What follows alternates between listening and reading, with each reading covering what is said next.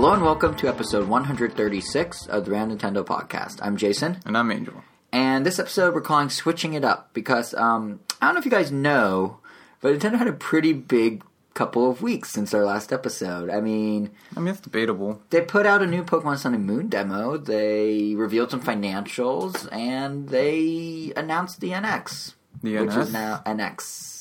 The Nintendo Switch. And Oh yes, now it's the NS. Yes, so they announced the NX, which is now the NS, which is now the Nintendo Switch. Hence our episode title. So um, I feel like if there's one Ram Nintendo of this entire year for you to listen to, it would probably be this episode because like it's not very often Nintendo announces a new console. So we have, of course, a full breakdown of all the stuff there is to know about the Switch and our takes on it. We also have some uh, stuff from Nintendo's financials and news on that, and we have Pokemon Sun and Moon news and hands-on impressions of the demo on this episode. So timestamps are up at ramtown.com if you want to jump to anything in particular. But really, we of course have to start with the Switch.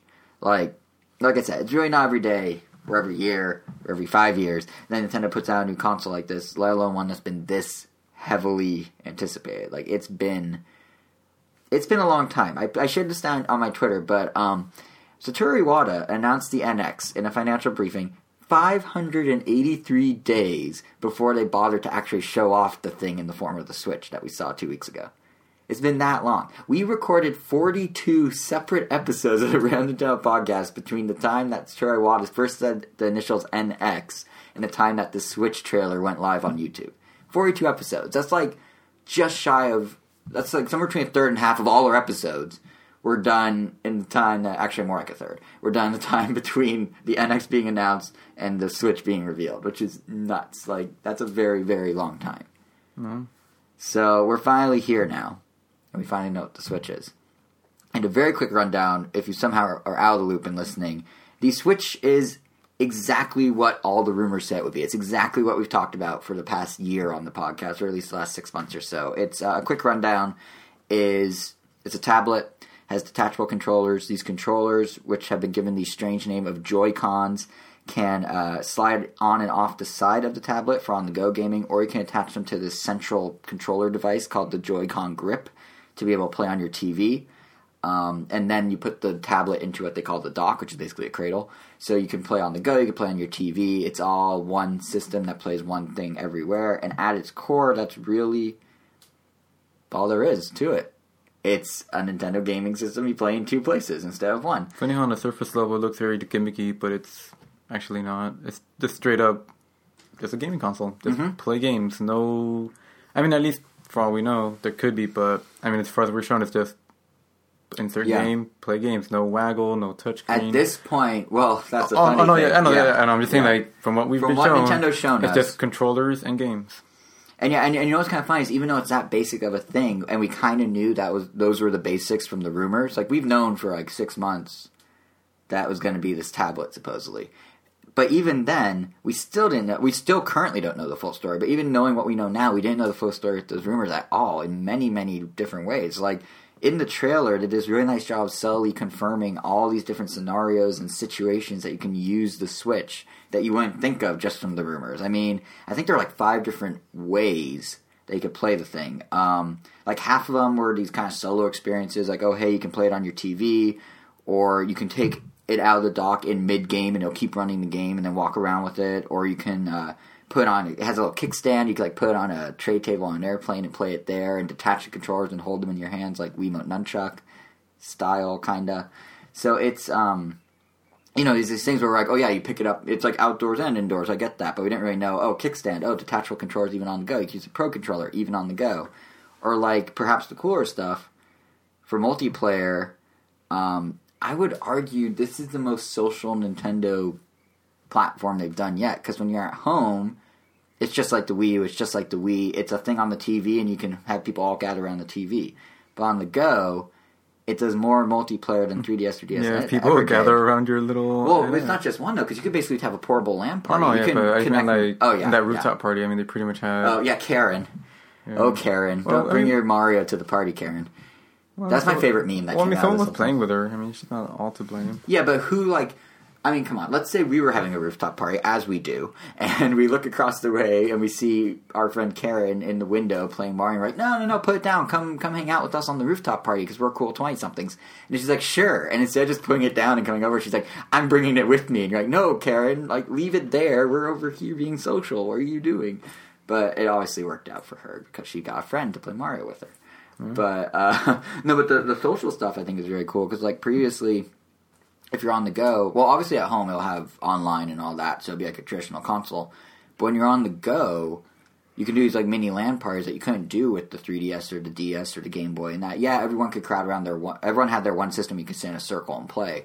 But now you kept two people per screen at least, and multiple screens. You have this whole elaborate thing where you can like do something like they showed with Splatoon in the esports scene, where you can like just have a whole bunch of switches all hook up together and do like this big tournament or something like that. Like it's it makes the concept of a LAN party, which if you remember, like Double Dash, Mario Kart Double Dash let you do that, but no one ever did because it's such a hassle. It makes it so much easier. It's like the, it's less, it's less about like I feel like with the Switch, it's less about the gimmick of the controls and more about the gimmick of where you're playing and how you're playing. Like it's a total pivot in Nintendo's thinking because with DS, with Wii, with Wii with 3DS, since I guess since 2004 with DS really, um, Nintendo had this idea that like what they want you to, what the hook for their system is, what they want you to experience that's different, and what's Nintendo is how you interact with the games themselves. You know, dual screens, touch controls, motion controls, gimmicks. In other words, and they were great, but they are kind of gimmicks.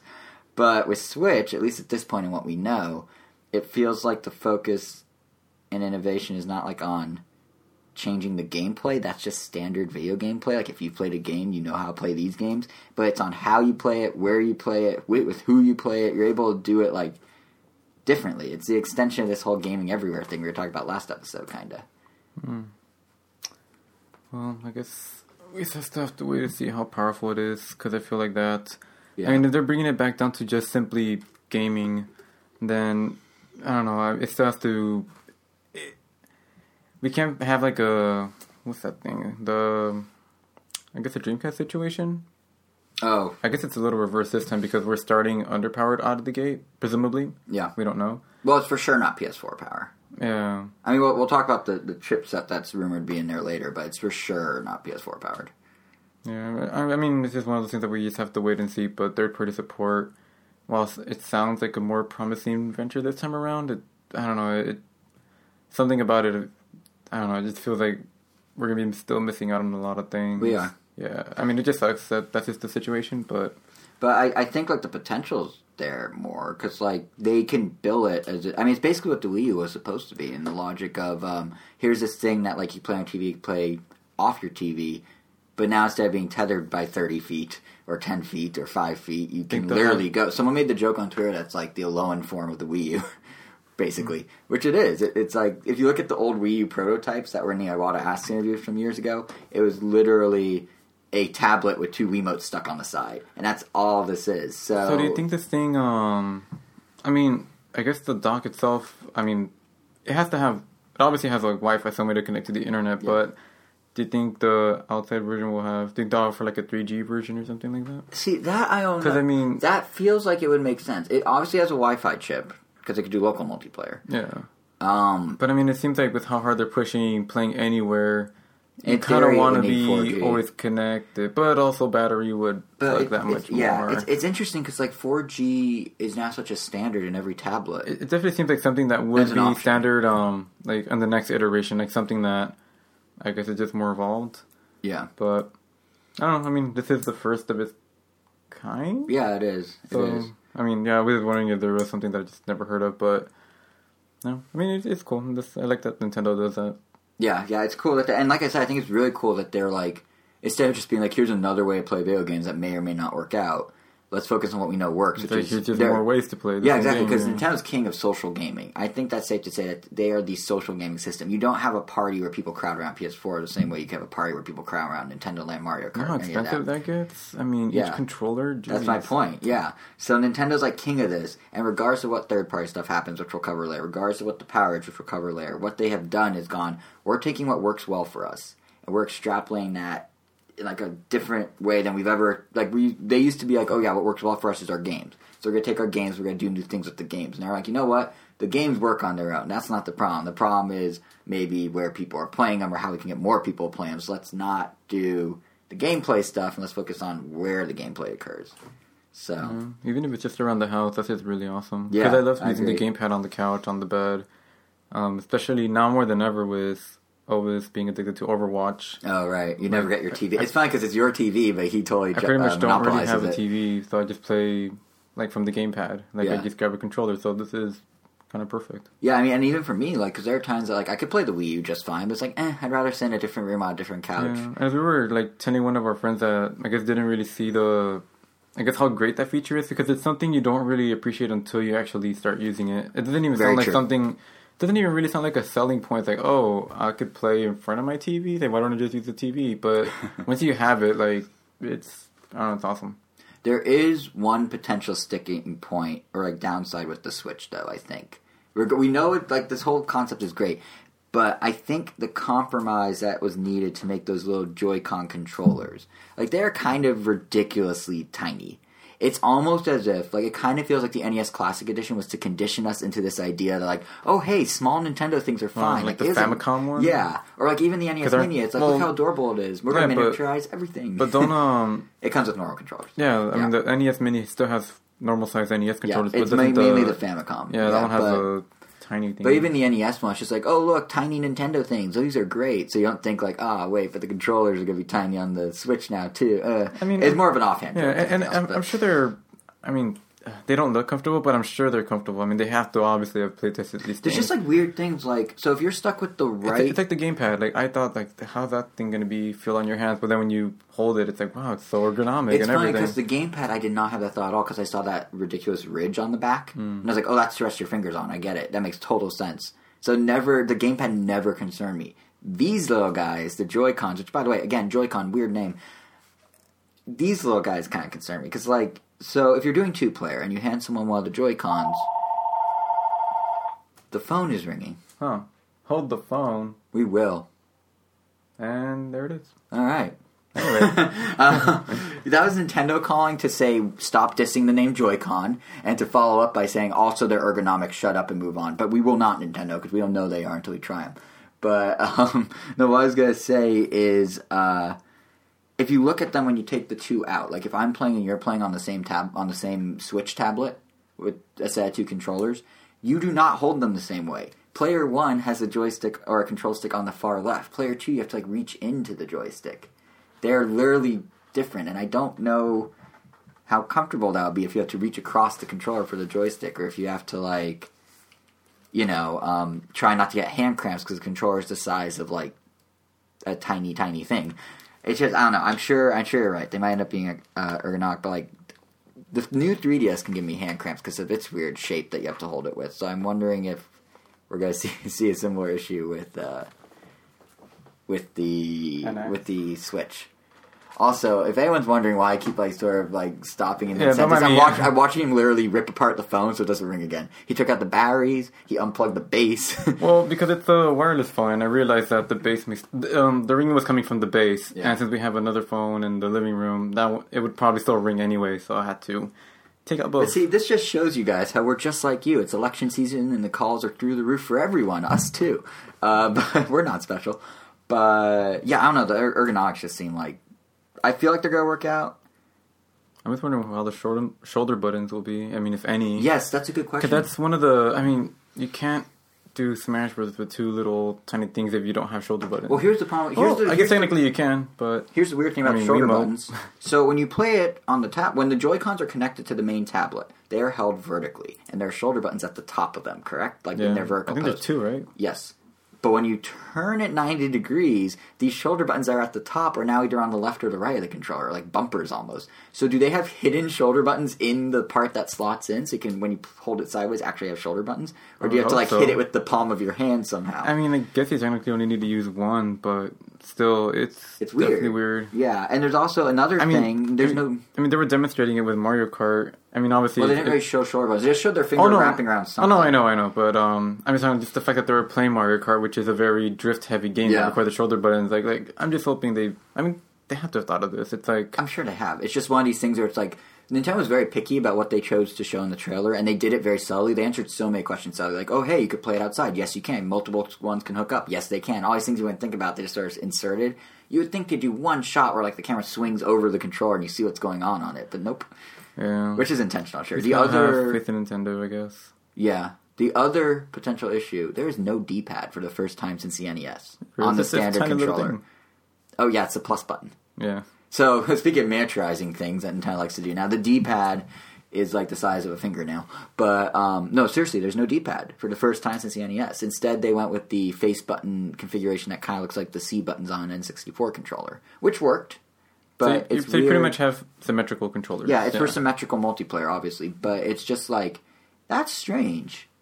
To not have a D-pad, Nintendo patented that thing. They're so proud of it. Like they don't have their D-pad. It's weird. Well, I mean, It'll be fine. gotta do what they gotta do. and the Pro Controller comes with it. We should say that. Like the Pro Controller, which it turns out, which- this is actually kind of cool, works when you're playing on t- the TV or on the go. It can work either way, and it comes with a full D-pad. And it actually looks really comfortable. They went with the um, asymmetric Xbox style control stick setup, and it looks like it's gonna be really nice. But yeah, that's currently the only way to use a D-pad.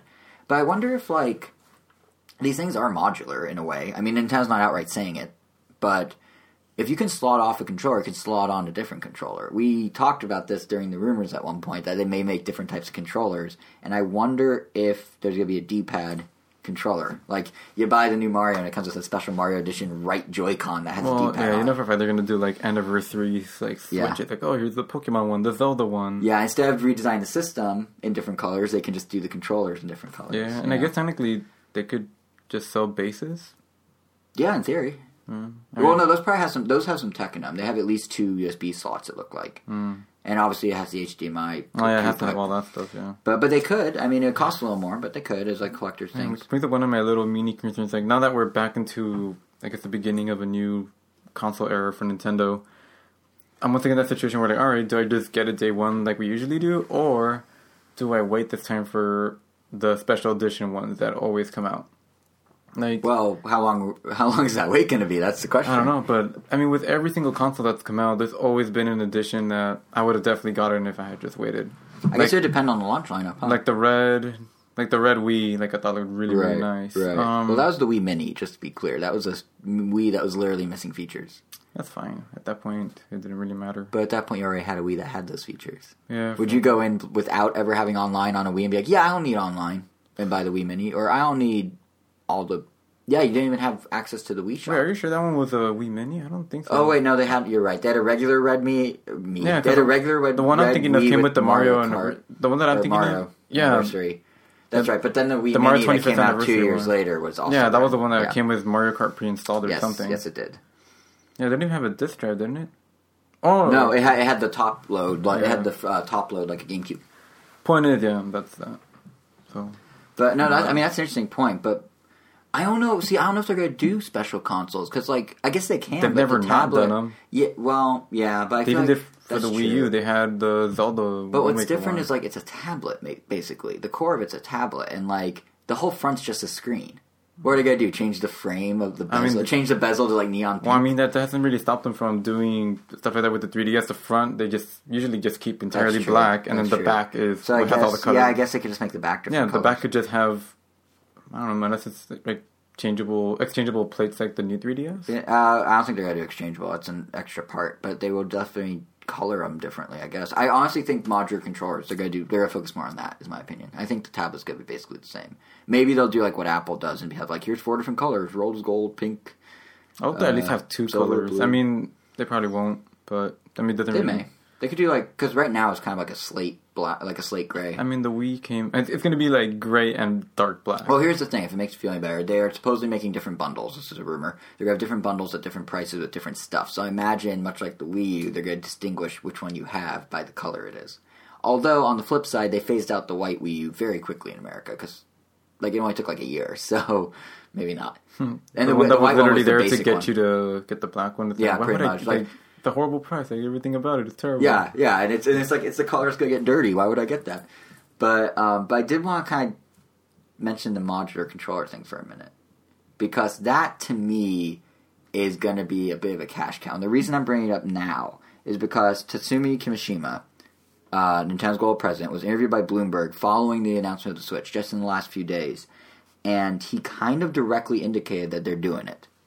There are going to be add-ons and accessories for the Switch that are going to play a big role in the console, and I assume this has to be modular controllers because, like, there has if it's attaching anything to it, it's through those side slots. The dock doesn't has a USB port, but like all the attachments have to work on the go, so they have to be able to hook in directly to the tablet, right? Yeah. So he said that the first trailer was quote by no mean or by no means was everything is the exact quote I guess, and then went on to say it may be appropriate to call them accessories. It may be better to call them add-on hardware. It's probably more correct to call them accessories. You can assume that there'll be a, uh, a wider array. In other words, modular controllers. like, what else could that mean? A wider array of art, uh, add-ons that may be called accessories. Oh man, that could potentially get annoying. Can you just imagine like a drawer just full of like I was like, all right, I'm gonna play this game. Where's my Yeah. my steering wheel? Yeah. Well, hey, th- here's the thing. If you look at what Nintendo's history, it worked well for the or Wii. my fishing rod. It worked well for the Wii. Sort of. People got fed up with it, but like they can definitely sell a few, and it would resolve issues Well- like the D-pad, and it would resolve issues like the custom special editions. It kind of hits all the points, and also when they first, um, when when we first talked about this rumor, that you can have different types of controllers. Like I don't know, I think it was like July or August. Um, we both, I think, were like, "Oh God, imagine like what if you lose your controller? Like what if you lose half the controller? What? what- Imagine the hassle of having to switch them all the time." Then I saw the trailer. I'm like, well, if it's that easy to slot on and off, and you're doing it, and you're gonna be conditioned into doing it so much every time you come home and leave with your Switch, is it that much harder to be like, well, I got my WarioWare Bop It spinner attachment, like, like you know what I mean? Like, I got my Pokemon Snap Shutter as that one guy's uh, concept sketches that resurfaced Yeah. show. Like, I, it doesn't seem. It can very quickly get very bad if like every game comes with its own custom controller. They're gonna do something. But like if it's only a handful, like if it's Smash Bros and you get two halves of a wave bird that you put on each side and then it replicates the GameCube experience just stretched out, that that wouldn't be horrible. Wouldn't it make more think. sense for them to just? I mean, the the GameCube adapter uses a USB port, and the thing has a USB port, so can't it just In work? you could, but then how would you do it on the go? Um, Also, we don't know if it's don't. USB A or USB C. The uh, the ones on the on the on the Switch. Oh. I'm guessing it. I've heard rumors that at least on the physical Switch, like the actual tablet, it's going to be a USB C port, which is great for me because all my devices I'm buying seem to be moving that direction. But um, yeah, I think it might be C. A is kind of falling to the wayside. Now you can get an A to C adapter, and in theory, plug the GameCube controller into the adapter into the dock into the Switch. But yeah, I don't know. Well, I mean, considering how many people, I mean, if they want any chance of Smash Bros. still being big, they kind of have to keep. They have to make the GameCube controller work. well, that's what I'm saying. They could do the modular. Yeah, but you, I mean, you know that's not gonna fly with a lot of people. Like, just because like- of the space difference. yeah, like just like the way you hold it, or I mean, Yeah. yeah. That's true. Yeah, they would have to. Well, I mean, hey, if they could no- do a, if they could do a pro controller, it's not that hard to do a wireless GameCube controller. Maybe basically Wavebird Well, I oh. guess I mean I guess it actually wouldn't feel that different if you have it on the, I guess that con the I guess the the controller grip, skeleton. the Joy-Con grip. yeah, the Joy-Con grip. Yeah, what a what's with this naming this time around? Joy-Con. I guess it's a joyful controller, but like you could just call it the controllers, or hmm. like the. I guess that would get confusing too. I actually, guess people talking. yeah. Yeah, I guess it could. You're right. It could work maybe as through the grip, or they could do a pro controller method. I mean, they could just release a new Pro controller that's literally just a GameCube controller, Yeah, or That's what I'm people yeah. would just get used to the the NS Pro controller. I mean, Yeah. which is what I'm going to do because I mean the Switch pro controller? the Switch Pro. You called it NS. I was doing that so much. I said NS. Oh, oh, NS. I thought you said NX. Sorry. Oh, no. My bad. Um, now, the, real question becomes, though, let's say they do all this. Let's say they do release a pro controller that's basically a Wavebird. Let's say they do modular controllers, so the next time you play, I don't know, the next time you play Mario Kart, there's like a big air horn on the side so you can honk. I don't know. Let's say they do that, though. How are we going to start to have to accept the fact that you can buy a game standalone and just use the lack of a D-pad Joy-Cons, you or you pay experience? a premium and get the other, or is it could be like Mario Kart Wii where they gave you a free Wii wheel at sixty dollars? Like, Hmm. what's the line that can be drawn? I feel like for me, certainly not every game I'm gonna want one of these controllers for, but like, Man, I would pay a premium for a couple. Like WarioWare, if they did that, like I mean, when WarioWare Twisted came out on Game Boy Advance, that was a special cartridge with accelerometers. it was you know, premium price. Well, I you're just gonna that. get whatever add-on controllers Nintendo releases like through first party. Yeah, but all of them. Like, I hope they don't do too many. That's Well, kinda, I mean, I don't see why you wouldn't get them all. I mean, if like Kirby comes out with like, and, like a vacuum. so well, I suck mean, what, I mean, that's it could be anything. I mean, they're all presumably would be pretty different. I Well, mean, yeah. I mean, there's some good ideas. That guy with the sketches. Um, so the, back when this rumor first surfaced, there's a guy who sketched out these potential modular controllers, and the media only, like the the tech media, only noticed it after. Um, after you know these comments and everything came out, but there were some. He had some good ideas. Like he had a crazy Wario thing. He had a Pokemon Snap Shutter. He had The the, Wave. Bird cut in half. He had a gun with it. Yeah, for like Resident Evil or something. Like it was just a gun, like a Gun Z- trigger? Yeah, gun trigger. Basically N64 Z button. Like we, we have a link on the blog if you're curious about the sketches, so you can go look at those, folks listening at home, but or on the go wherever you're listening. Because like the Switch, you can listen to you can we can be played anywhere. But um, uh, that's a good tagline when the Switch comes out. Nintendo, like the Switch, we could be played anywhere. But um, yeah, like there's only so many you can have. What's the point I was gonna get? Like he had cool ideas, and we're thinking of like seven other ideas since then. But like, there's got to be a limit. I I see third parties going crazy with them, like yeah. Skylanders or something. Yeah, I don't well, know. see, because that almost makes sense. Is you can like have a vertical. Oh no, that doesn't make sense. How do you do a vertical Skylander portal?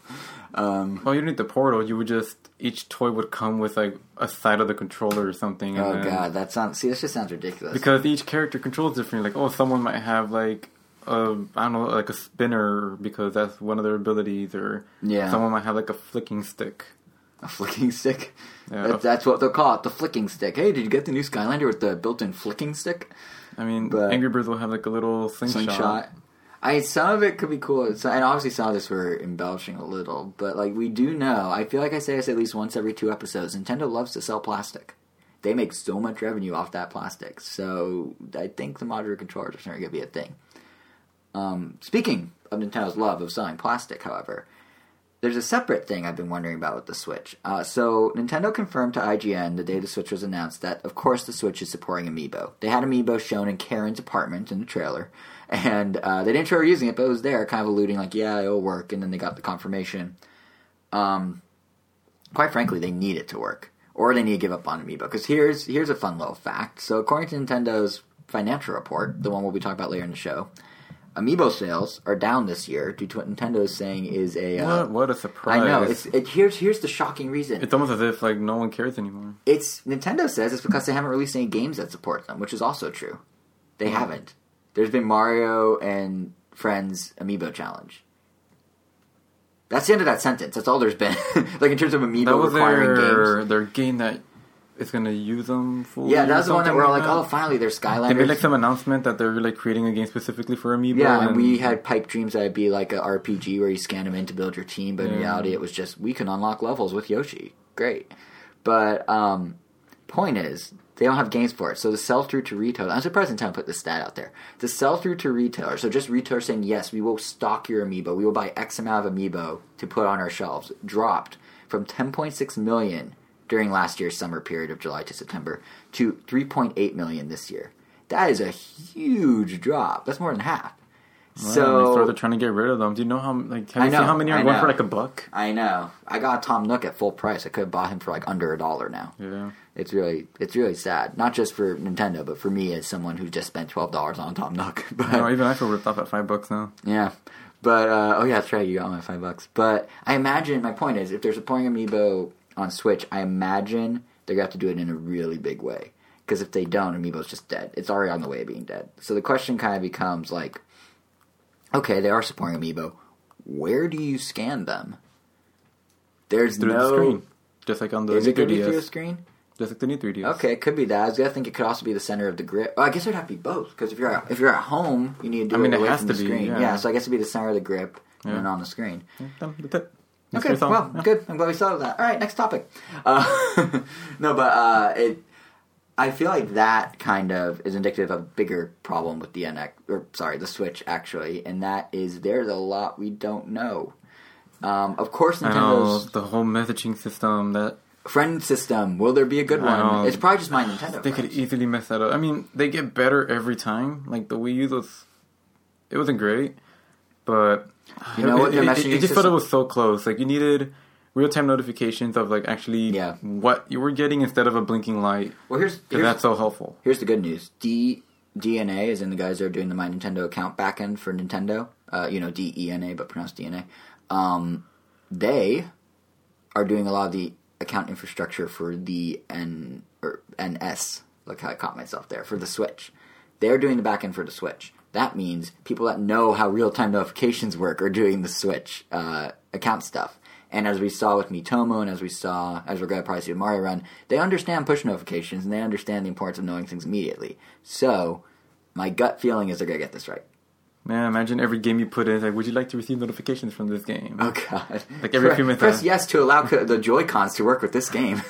um, but yeah, you know, it's actually kind of interesting. You haven't played in a week. if even if that would actually kind of yeah, you if it was tracking that. no. Uh, but lucky for you, even if the notification system doesn't work, there's an alternative option. Miitomo's getting an update for one-to-one direct messaging through your Mii's. They announced it in the financial briefing. They didn't say how it would work, but it's gonna be a fun Nintendoized version of messaging.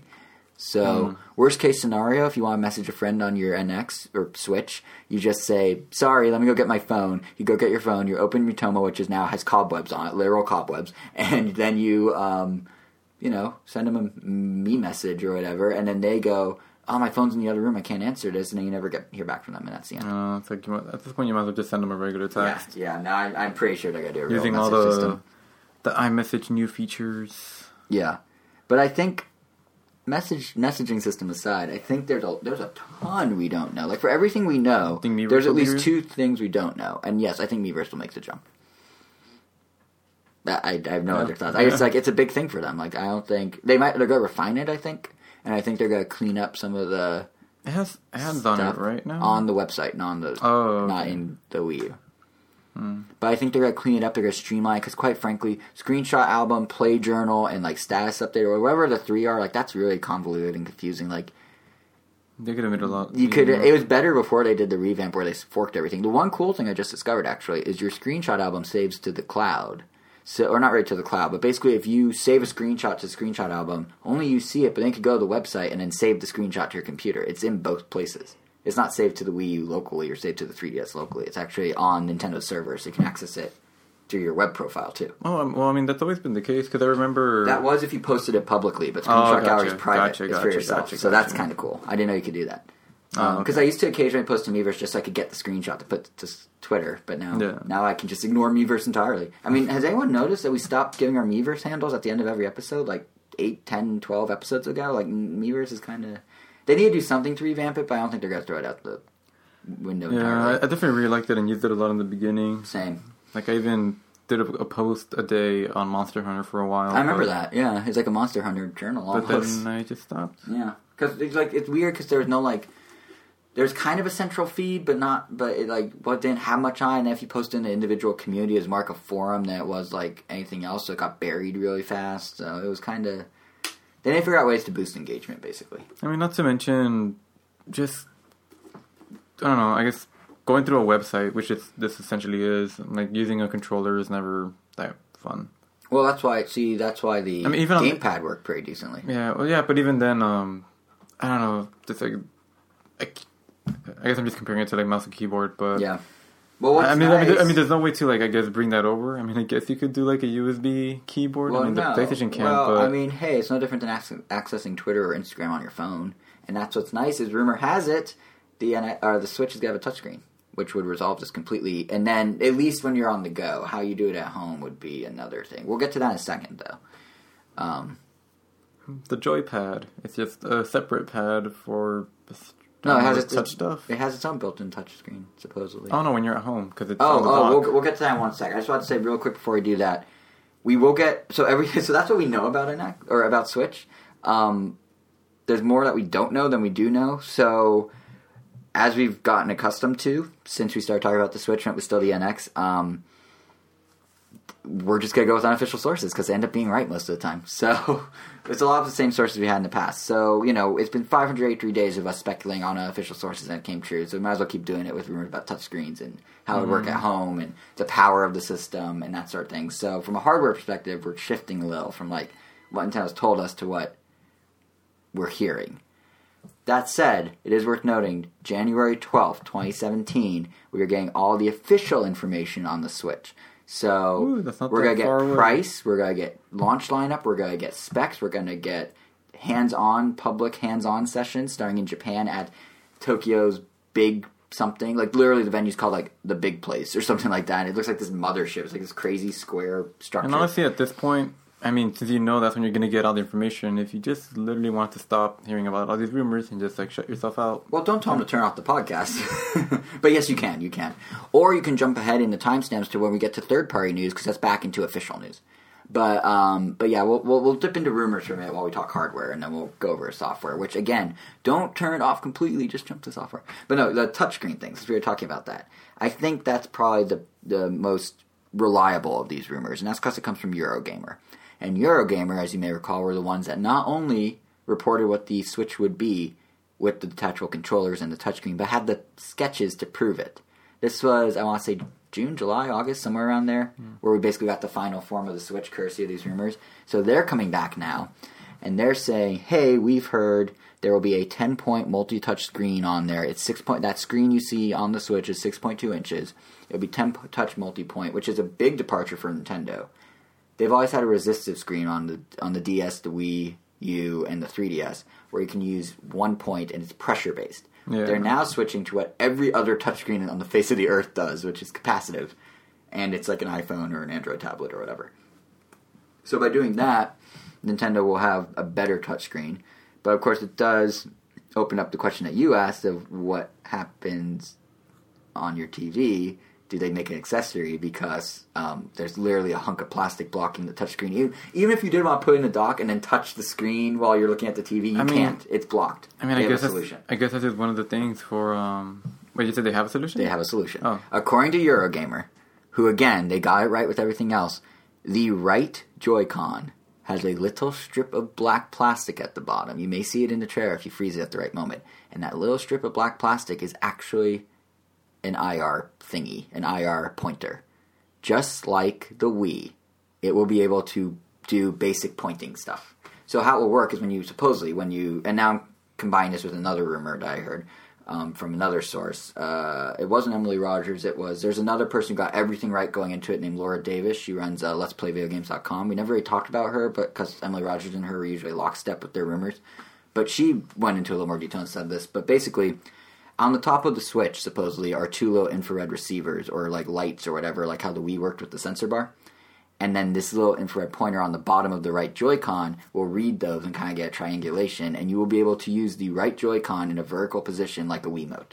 So anything that is touch when you're on the go is like pseudo touch when you're at home and you just use a pointer to virtually touch things on the screen instead of using your finger on the touchscreen. Hmm. That's their solution, supposedly. And that is actually extremely smart, I feel like. Well, I mean, it, it solves the issue completely because you can't have. We had this whole rumor last episode that luckily turned out to be false from Boogie, what's his name on Twitter on uh, YouTube, where it might be literally different gameplay experiences on the go and at home. Like it'd be like a mobile experience Oh, when you're yeah. somewhere else, but it would be the console experience at home, which Nintendo luckily sh- shied away from. which Um, can still happen. I mean, someone could literally yeah, design a game that's like it just won't really work on your TV for whatever reason. Yeah, yeah, but I, I, well, Nintendo's not saying you can do that, but in theory, yes, they. Can. Oh no, yeah, no, yeah. I'm saying, yeah, But- like, like, I'm sure, like a lot of indies will. I mean, might Do just weird do that. stuff, yeah. Like maybe they'll make a game that only works with this said IR pointer, mm-hmm. Or maybe something. Well, that, no, it'll have to it'll work with touch if you don't. Well, that's the thing. Maybe they'll, or maybe there'll be a game that uses the multi-touch. I mean, you can't exactly press Right. five fingers at the same time with one with pointer. one pointer. That is very true. You know, actually, something interesting is And what you're doing theory, like weird whack-a-mole or something? In, yeah, in theory, if the if the two IR lights that it's using as a sensor bar are on the tablet, that means you can do the airplane thing, like in the trailer, where you can sit back, put up the kickstand, and then use the pointer from like two feet away. Like you know, just hold the Joy-Con Yeah. separately. So I guess yeah, you're right. It could be different configurations, but either way, that's how they're supposedly fixing it. I think it's pretty clever, and it opens up more um, opportunities for developers, like you said. But nonetheless, the inclusion of any touchscreen feels like it's critical for the Switch to me. Not just for like stuff like you were saying, like you know having Miiverse work or being able to browse websites, but the fact of the matter is, like Nintendo's going after that smartphone audience. Supposedly, that's the thing we keep hearing is their new blue ocean is smartphone gamers. Uh, the guy that runs that does the Nintendo beat, so to speak, for the Wall Street Journal, he was saying that he's hearing from people that know stuff about the Switch. He was saying this on Twitter that the Switch quote goes well with smartphones, and then separately he tweeted that Famitsu, the Japanese game magazine, asked Nintendo, "Hey, are you bringing your smartphone games to the uh, Switch?" And Nintendo said, "This is a direct quote: They can't comment now. Not they won't comment. Not they have no comment. They just can't say it yet." Which to me is a yes. And we did hear a rumor in the past that might be able to run the games anyway, so Mm. it kind of lines up. But this is their market they're going towards. Apparently, is the smartphone people. I mean, in Japan, I saw a stat that there are three times as many mobile people playing games on the go, mobile gaming people, than there are home console people. That's probably a big reason why the Switch is now a home console for on the go. Because the whole premise is, hey, these mobile gamers like playing on the go, but maybe they want something that's deeper. We'll give them a home console. But if you don't have a touchscreen, So they pretty it- much designed their consoles for Japan, and then we yeah, just kind and then extrapolate it to the rest of the world. But yeah, the, the whole thing is like if you don't have a touchscreen, those mobile gamers are gonna be like, "What? I'm used to at least having a touchscreen for like menus and and like the browser and things like that." So it seems kind of critical. Hmm. But and and you know if they're doing this with the pointer, I'm pretty sure that means the Joy Cons will have accelerometers in them as well, which means there's gonna be some basic motion sensor, motion controls. yeah. I mean, at the very It- It's a have to. Like same reason. If you're a mobile gamer, you're used to be able, you're used to being able to tilt your I mean, it iPhone. doesn't even have to be a lot. I mean, with a waggle, that could just be that's just an input. Right. Exactly. I mean, they're doing tennis. exactly. I'm sure they'll Yeah. have like some sort of Wii Sports for the kids, or for the kids. or for everybody. I guess that game really was just it for was for everybody. Yeah. I mean, they had grandma and grandpa killing it at Wii Baseball in those trailers. So, but uh, the thing that does, I guess, to kind of transition away from the controls into the other half of the rumors, which is the power of the thing. The thing that will make this more than just a smartphone device, the thing that makes this a step up that Nintendo's saying it's home console on the go, is of course how powerful it is. And honestly, that's what we know the least about.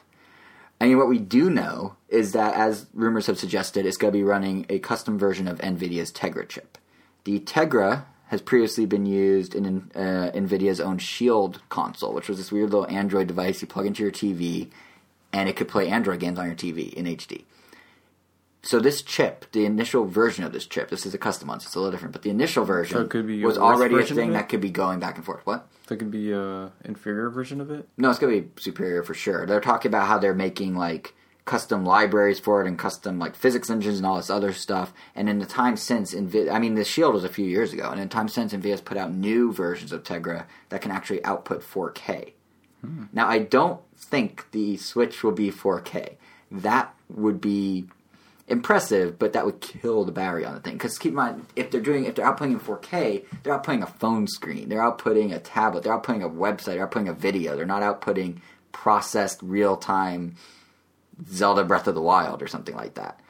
So my guess is if Nintendo's using this latest chip or some variant of, and it can do 4K, it's gonna be what that rumor on Reddit that we very briefly touched on last episode was, which is the thing can stream in 4K. Netflix, Hulu, Amazon, that will be 4K. But if you want a game, you're looking at 1080p. Which makes sense because you need the processing power, and 1080p is still really good. And that lines up with that separate Reddit rumor that they saw marketing material that was pitching how it's 1080p at 60 frames per second. Potentially, it, you know, if this lines up.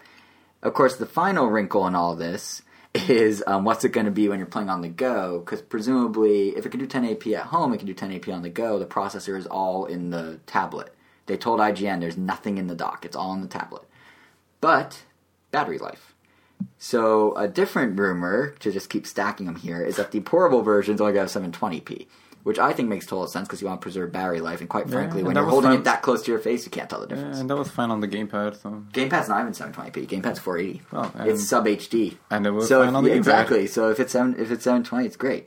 Um, and there's also on top of all that from Laura Davis, the same person who um, I was talking about before. She's saying that there will be a USB C port on the device, so when you're on the go, you can plug it in and charge it without the dock, which seems crucial. Well, yeah. Weird, weird wrinkle in it. If you do that, you won't be able to use the kickstand. Apparently, where the USB C is located is where the kickstand is. So, like, if you're charging it, you can't kickstand it, or you have to like turn it upside down to use the charger or something. So that means you can't have it charging while you're playing While in, you're an, playing air- in in, an airplane. No, you can. You just have to hold it with the controllers on the sides because everything they oh, showed No, yeah, in but that I mean, trailer. I know that's like yeah. you can't like hold a separate controller and just have. No, it. you can't. I guess you Yeah. could lean it on something. You could lean it on Yeah. something, but that's dangerous if there's turbulence because there goes your your switch all the way down the aisle, or it hits a crying baby in the head or something.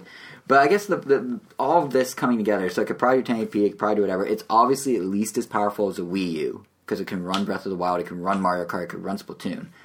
all of this leads to the question of is it enough? Which goes back to something you were saying way earlier. Is like you're making the point about third parties. You're like, I don't know if they're gonna support it. Like, it, was it because of this? Like, we'll have the power to be able to bring like a Arkham City style. Yeah, because I mean, you know, like developers and some studios, they always want to pretty much max out what they can work with. Yeah. Because I mean, in some cases, I think um, when they're making multi-platform games, they just build it on PC and then they just like port down to consoles, unless like they start. So it depends on the game. No, yeah, that's right. I mean, Usually, uh, they often have a console version that's the primary, and then they port to the secondary, and you can usually tell because the primary one, like if it's PS4, will run smoother on there than on Xbox or vice versa. no, yeah, yeah, yeah. But yeah, they often do what you're saying. No, yeah, They'll that- do a Steam version and then bring it. yeah, but But I, don't know. I mean, I guess it's like, is it going to be a matter of like, oh, let's just um, reduce the shaders and have the draw distance like cut it in half, and there we go. Yeah. Now it runs on the Wii. I mean, on the NS, on, on, on the Switch, on the Switch. it's three name, third time's a charm. uh, yeah, I don't know. It's just kind of like I mean, that's only going to happen for so long before they're just like, screw it. I mean, unless it's selling that much that at, it really is that point where they're like, oh, it it just makes financially way more sense to make games for the for the Switch, even though they're not as powerful because we know they're going to sell like gangbusters. But that's also just a Well, I think there's like, I feel like there's two parts of it. If like, if you look at the fact that the Switch is now single screen, right? So the Wii U was dual screen. So it the Wii U is pretty powerful, but it has to output double basically in some games. In some cases, it outputs single, and in some cases, it does like one and a half. they're saying it's hardly powerful. They didn't let on. No, I'm saying it's probably. I mean, some people turn the screen off. There's two. No, I know, but there's two ways of looking at it, and that either that means the Switch is actually significantly more powerful than a Wii U because it's doing the, it has all that extra processing that used to be for the gamepad back in itself, or that means it's less powerful than the Wii U, which I seriously doubt because they're basically cutting out the gamepad, which means anything that can run on one TV is where it maxes out. But if it can run Breath of the Wild and all that stuff, I feel like we're looking at something somewhere between Wii U and PS4, which means probably yeah, it would be like, oh, do we lessen the shaders? Do we do this? Do we do that?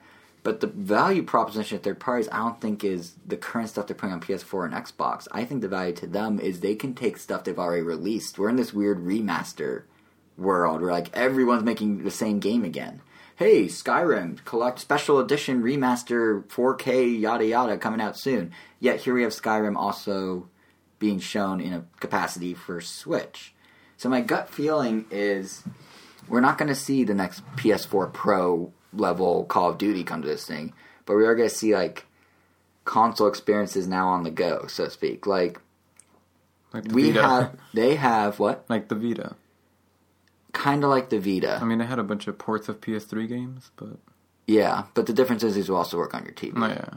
But which uh, yeah, I know the Vita had some weird stuff for you kind of but um no, because I was thinking like there's this middle Nintendo released a list of third party support, and in it was I've never seen them do this before. They actually put middleware. They put like developer tools as part of the support to show like look how open we are to bringing games to us easily. Unreal Engine Four was in there. Unity was obviously there because the Wii U had it. Uh, I think from that we can one indirectly infer that this thing's gonna be powerful enough to run a lot of big third party games. Lots of stuff coming out today. Lots of stuff coming out in the last few years is on Unreal Engine 4. That is the latest Unreal Engine. So if that's Have on they already there, announced the other one, even if it hasn't come out yet? I think they have. I don't think we're going to see an Unreal Engine 5 till the true next generation. I could be wrong, but I don't think so. Um, so, I mean, the fact that it's running Unreal Engine, Unreal Engine 4 to me says a lot about how powerful it is. Because Wii U had like a weird jury rigged like Unreal Engine situation. It's like 3.5. I don't remember exactly what it was, but like it did not play nice with Wii U. It kind of worked, but it wasn't officially supported. Some developer ported it over themselves and then resold it. It was, it was weird. But if they're saying Unreal works, that means it's probably really easy to bring games over. And while I don't think the Switch will necessarily see the same sales numbers as you may see in a PlayStation or Xbox version of Skyrim or Call of Duty or whatever it may be, if it's cheap enough to bring these games over, and even if they sell less or fewer copies, they'll still make a profit because they can pitch it strictly on the idea of like, oh, it's our console game on the go. It's Skyrim anywhere. It's NBA 2K with your friends out at the basketball court or at home. Uh, it's you know what I mean. Yeah, considering a lot of these big games recently are also mainly single player experiences that actually works out pretty nicely. Yeah, Yeah, like your Skyrims, your Red Deads, all that stuff. yeah, yeah. But my yeah, that's true. That's true. And I I could see like like okay, Red Dead might be one. Judging on that first trailer for Red Dead Two, that might be one that's hard for the Switch to do. But there's other like some game, and and then again, that Rockstar is one of those companies that's not supporting it Yeah. currently, so that's not that's kind of a moot point. But like, it yeah, it just seems like. It seems like they can easily bring older games over and make them portable, or take games from the last couple of years and make them Hmm. Dark portable. Souls and trilogy. it's a yeah. From Software is a supporter. Yeah. From Software has not supported Nintendo since the GameCube. Do you remember Baten Kaitos, or sorry, not Baten Kaitos, uh, Lost Kingdoms on the GameCube? Lost Nope. Kingdoms 1 and 2 came out at the very start of its life, like 2002, 2003. Never heard of them. Yeah, that was from Software. Then they did, I think the last game they did, I think I wrote it down because I like that can't be real. The last game that From Software released for Nintendo, a Nintendo system whatsoever, was, I am buying time while I look, was a Tenchu game on the DS in 2009. A Attention game. Tenchu. Oh, Tenchu. Tenchu. They haven't touched Nintendo since 2009. So yes, they could bring over Dark Souls. Those will run fine. Those are on PS3 and Xbox 360, so this could definitely come over because this is if it's more powerful than the Wii U, if it can run Unreal Engine 4, that means it can at least handle PS3 and, and uh, Xbox 360 games. So they could at least get that. But if you look at like, like kind of go back to the idea of, um, you know, it's like a console on the go sort of thing. Nintendo, I gotta give them credit. They were very savvy with showing Skyrim of all things and NBA 2K of all things in that trailer. Because Skyrim, more so than NBA 2K, but Skyrim is um, this huge, meaty game that's synonymous like a console experience. It's so big, it's so vast, it keeps going forever. It's just like this it got a lot of thing. people that don't even care about Elder Scrolls to just start playing it. Yeah, Like I know, like just I mean, obviously anecdotal evidence, but um, I have a coworker at work that doesn't play any Nintendo games and just he, he's that person that sees it as a kiddie console, Mm-hmm. and he he didn't know about the NX. I showed him the trailer, and the only thing he really reacted to was like, "What? This thing could play Skyrim? What? That's awesome!" Like, oh, I kind of yeah, want one it's now. insane. Like the fact that it can is I'm kind of like insane. game. Yeah, like even that it's still. I mean, that game is old. Yeah, well, they're remastering it now. So again, we're in this called Well, we're I in mean, this weird doesn't change anything. No, but my, fa- my my point is we're in this weird phase of the game industry where like people are in large quantities buying remasters and re-releases. No, know, yeah, but I mean, so if I can remaster. Skyrim and bring it to NX or Switch and be like, hey, it's your Skyrim you're used to, but check this out, you can now play it on the go. If you can do Skyrim on the go, you can do anything on the go. That that could be a selling point in of itself. Like you were getting the entire because even Vita couldn't do this. You're getting the mm. entire console experience. Everything you saw the last time you played Skyrim, anywhere, at any time, in any weird controller configuration for two to three hours. for two to three hours if the battery life rumors are true. I mean, honestly, that that's It's two to three hours back playing video games back to back. It is a long time, but and and just to be clear, that's just a rumor. I know, no one yeah. knows if that's true. But but more, I think I guess as long as it doesn't just look like oh, even shut down, it just drains so much battery so fast that it Yeah. only lasts three hours. Oh yeah, yeah, yeah. That'd be yeah. but like it's it's not just a big selling point for publishers in that like or for I mean for consumers and that's like hey your favorite game's on go but like it's Nintendo's making it such an easy selling point for the publishers that are already doing remasters because they have so many tools in that list. They have like uh, they have like a cloud computing company on there called U- Ubitus, I guess, and they have Autodesk there for like the rendering stuff, and they have CRIWARE and Silicon Studio both doing video stuff. They did like they've never publicly listed all these different developer tools that make it easy. They're literally like, look, developers, check this out. Your game on that PS3 on that Switch. Here's the tools that will do it. Here's the tools you're used to using. They all already are supported. Go. It's a super cheap investment, and I think that because of that, it's why the third party list is such a big who's who. The Wii U list never looked like this. I mean, you've got Bethesda on there for the first time ever. You've got EA who came back after dropping the Wii U after what a year. This is the first time they uh, committed to Nintendo since like 2012, Well, 13. I mean, it could just be history repeating itself. We don't know. Potentially, potentially, you're right.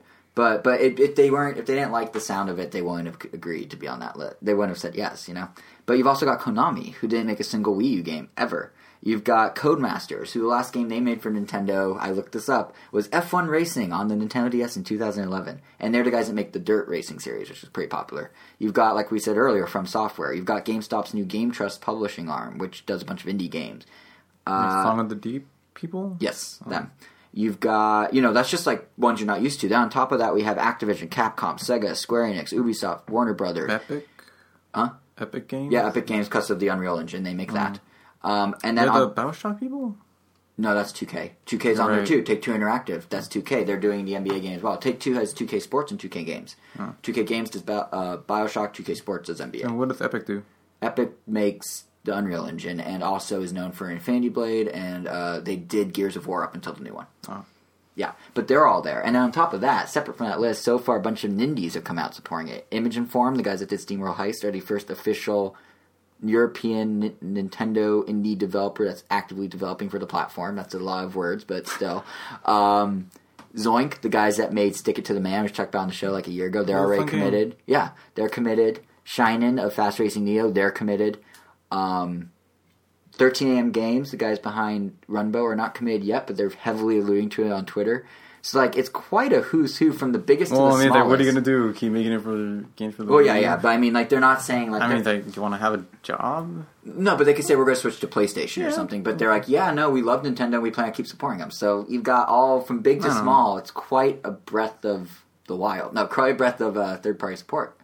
And I think a lot of it is because one, it's cheap to develop for, and two, it's an easy marketing pitch of hey, it's your console experiences on the go. I yeah, I honestly think that's um, that's probably the big part, which leads to the question. So if it's a console experience on the go, are there any specific games or franchises you want to see come to Switch? Are there any that like you saw this and you're like, dude, if it could do Skyrim, I'd love for it to do blah or Um, blah or zh. I'll just make other sounds until you think of something. Nothing off the top of my head. I mean, nothing like. Nothing that I would specifically like to do portable. If anything, it's been kind of the other way around. Like, um, Okay, well, what? Let me rephrase. What Like- third-party franchises do you want to see just come to Switch or come back to Nintendo well, well, I haven't come back just like because or come to? it's just a bit, uh, wow. I'm like stumbling on my words like crazy. Sorry. Pretty much, it's just Monster Hunter. Like Monster Hunter, I've been kind of tired of it just being on a portable, and well, more specifically the 3DS, just because we had it on the Wii U for a little bit, and then they had the Wii U version and the 3DS version. Then from there, they just stuck on the 3DS, mm-hmm. and the Wii U version was just so much nicer. It was just so much fun to play. It, and obviously, Monster Hunter is a game that does serve itself better as a portable game. So, I guess finally getting a powerful console to play Monster Hunter, I don't know, it just sounds really awesome. Like that's that's one game that I'm really looking forward to. Like, I no more 3DS graphics. have a basically. theory about Monster Hunter. Would you like to hear it? I guess. So I assume you saw that they announced Monster Hunter Double Cross in Japan. Yeah, pretty much Monster another Hunter filler XX. game. What? Pretty much another filler game. Yes, it's a game. filler game, but it's an interesting filler game. So for those who don't know, Monster Hunter Double Cross or XX, depending on what you want to call it, Po- it's Monster called Hunter Double Cross. in Backstab? Japan. What? Backstab? Or Backstab? Sure, Backstab. Double cross? Oh, Double Cross, yeah. So Monster Hunter, like, re- uh, yeah, Backstab. Monster Hunter Double Agent is, um, it's basically generations all over again, but they're adding, correct me if I'm wrong, they're adding new areas, a new base, new weapons, new abilities, two new hunter classes, right? from what I saw from the trailer, it looked like they they're adding very little. But, But here's what's interesting. Oh, yeah. So it comes out on three on 3DS in March. Generations has sold. Capcom just announced 4.1 million copies in the six months that it's been out on the market. There's a new system by Nintendo also coming out in March, and it too is doing a cross release of a game called Zelda between Wii U and it. How much do you want to bet that Monster Hunter Double Cross will be on 3DS and Switch in March? How much you want to bet the reason it's a filler game is because they are going to make it a launch tile for Switch, much like they did with Generations for the new 3DS XL last year here in so the testing the waters with that one and then making their Monster Hunter 5. Yes, that's my theory. Or not even testing the waters, but them going, we can milk Generations more. It Well, sold yeah. four million, and we can do Well, yeah, even because I mean, more. all the assets are there. They're literally Exactly. just reusing all the monsters from the. I think I only saw no, two a new. few, there's supposed to be a few new monsters. A few. Oh no, yeah, I'm, I'm sure they would, but like so far, I mean, ah, the the Khezu, like I don't know, there's a few monsters that they've had that have come out in like the last three Monster games back Yeah. to back, yeah. and some of them like we really dislike, like the Khezu. It lo- just looks like a leech with two legs, Oh, yeah. and that thing is just annoying to fight. And then it came out in the trailer. I'm like, really? Like you're bringing this thing back? Right. It's like, like, do, are they really like that hell bent on just copy pasting all their previous models? I think they of, are because I think they're copy pasting them not so much to 3DS but to Switch. Yeah, I mean, I honestly think that's. I think it's it going to makes sense, but I mean, it comes a, out at the right time. Like if it, if your theory is wrong, this might be the first Monster Hunter I skip just because it doesn't feel like there's enough new Yeah. in there because Monster Hunter Generations was like a it's an anniversary game, so it was really cool. Like oh, seeing all these old monsters again, blah blah blah. But then it's like a second anniversary game. It's like all right, it's only like slightly better. Yeah. Like you're you're really at that point where you might as well just wait for the next See, new entry. It almost seems like they're aware of that because they're letting you import your save data if you have it on 3DS already generations. You can transfer it over and then do the new stuff, which sounds like why just make it an expansion pack or DLC or something like that. I know, it- it really should be- I it's mean- coming to Switch, and that all makes sense. I mean, I guess. I guess this is like another. This is probably one of their few ones that I guess is a true sequel to one of their kind of like Black and White Two. Right, right. Because I mean, obviously, Monster Hunter One, Two, and Three, those are all sequels. But I mean, I guess Yeah. that's cool they let you carry over your stuff. Yeah, I just see. It's just to me like they had a special in Japan. They did a special Nintendo Direct just to announce basically a, a redo of Generations that has a couple new things. Like it, it I don't know necessarily why they would or wouldn't have announced the Switch version at that point. I don't necessarily know if there is one, but it just lines up too perfectly for it not to be, in my opinion. So I think if that's your biggest wish, and it addresses exactly what you were saying, you have a portable monster, you have a home monster, it has the power of a home No, monster, but it is portable. It would, it would lure. It, this would be the smartest thing Capcom could do. Yeah, because honestly, um, having that ability with Monster Hunter would be like this is one of those games that's almost perfect for that. Yeah. Because when you're at home, you want to play. I mean, Monster Hunter is a busy has a busy um interface and just has a lot of things going on. So you want to see it on a big screen, Mm-hmm. but you also want to take it with you because there's a lot of stuff you can just be productive with. So I don't know. It just seems perfect for the right? NX and that for Switch. and the for, uh, for the Switch. and I've been calling and, it they, and, they, and even let you do that when you when they had the Wii U version and the 3DS version, you could like transfer your data back and forth so that you could continue playing on the go. Yeah. But you needed both versions. It's almost like they This is the dream tested it. fulfilled. And not only that, but that 4.1 million I said, they cultivated with Nintendo's help that 4.1 million sales and have made it the number one selling game in July in the US, which is crazy. Like Monster Hunter used to be so niche, and now it's number one. So if they had that at launch for Switch, along with Zelda, along with maybe the Mario or whatever else, that would be a big deal. I I don't want to put real money down because I don't want to lose money, but I do want to put imaginary money down on this actually happening. I really do think it's going to be a launch title. There's no like, why would you release this game a dollar. the same time? Okay, you want to do a dollar? I'm sure. Yeah, let's do it. I mean, We'll- even though we'll shake on it. even though you might be right. No one can see it, but we're shaking. Alright. Um, but yeah, like, how would it makes no sense to do this otherwise? So, So and it comes out so the launch day. launch window. Ah, this- No, wait, wait, no. But I'm saying they're gonna port uh, Double Cross to Switch in the launch window. all right. What's your launch window? Because whenever Nintendo says launch window, that's like Realistically, their launch it's like window's for, good. their launch window is pretty much from as long as the system is selling. No, realistically, it's gonna be I would guess March to June. Basically, spring quarter. Fine, you want to retract your Th- bet. th- no, it just seems like a big window. All right, launch day. Dollar on launch day. All right. we're reshaking. Yeah. Okay, dollar launch day. It just it just feels safer, you know. Yeah. like it doesn't No, feel no, like that's that's, fair. and as exciting of a bet. So, is there anything besides Monster Hunter that, like, when you saw the Switch, you'd be like, or even once you heard that list of third parties, like, is there anything that you're like, oh, that would make sense? Like, I get why Konami's there. They're probably, you know, for example, one thing I saw, I saw Konami on the list, and I'm like, well, why would they be there? Oh, duh. Twin Snakes was on GameCube, and Twin Snakes did pretty, Metal Gear Solid Twin Snakes. That did pretty decently. I wonder if they're looking at it and going like, hey, we can bring over Metal Gear Solid 4 as like a portable Metal Gear, a true portable Metal Gear, and basically do a re-release of Metal Gear 4. They don't have to really develop it. They don't have to not have Kojima there to help them. It doesn't matter that he left. They can just have a team bring it over, re-release it, and double dip on all those Metal Gear fans who can now play it on a plane. Like, I wonder, did anything like that jump out you when you saw list? Because that when I saw Um, Konami, that's the first thing that came to mind. But they're gonna bring Metal Gear over. That has to be why they're on there. Not really. I mean, there's like, I mean, I do. I guess the one that did jump out at me was on Telltale because those games I feel like are also like perfect for. oh yeah, I forgot to For, for put them on my little because list. I was calling out. because those games um play really really awesomely when you're playing with touch controls because I Yeah. I prefer to play them on the on the iPhone, even though it's available on the PS3 and stuff. Even though it would be cool on a big TV, like control these games just seem like they're designed with touch in mind. So if it's so they're on right, so yeah. if they're on the NX, like that just seems perfect. And if it's multi-touch, it's already you get it on the big screen, you get it on the go, and Yeah. they're story-based games. So Telltale is definitely one that just makes a lot of sense. Yeah, I you know I can honestly see Telltale their Batman uh, current Batman series that's going. I can see them bringing that out at launch for Switch. Yeah, and I mean- because Warner Brothers would for sure they're a big Nintendo supporter, and they had Arkham um, at Wii U launch. So how hard would it be for them to go? Let's do it again. Bring the game we already made, the Telltale game, over to Switch. Yeah, and I mean, they already announced season three of Walking Dead, and that's going to come out sometime next year. so I don't see any reason why they can't do like a here's a season one, two, and three bundle or something like that. There's also Minecraft Story. I just thought because that's- Minecraft has been huge on That's Wii. Finally ended. Finally, yeah, so yeah, and, they- and they're making Minecraft Story Complete Edition that you'll be able to buy Yeah. for Wii U. But I can see that being on that Switch thing had as a lot of episodes. Yeah, yeah, Yeah. But Minecraft is like a runaway oh, hit Oh, yeah. on Wii U. I mean, in Japan, Minecraft sell, sold better on the eShop than ever than any of Nintendo's own first party titles or something like that.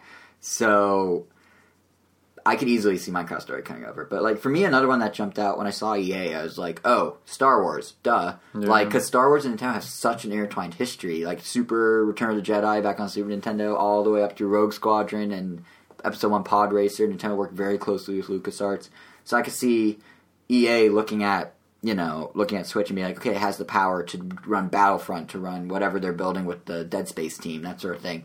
Let's bring that over. Let's do some maybe some sort of Switch exclusive experience, like a new Pod Racer. Who knows?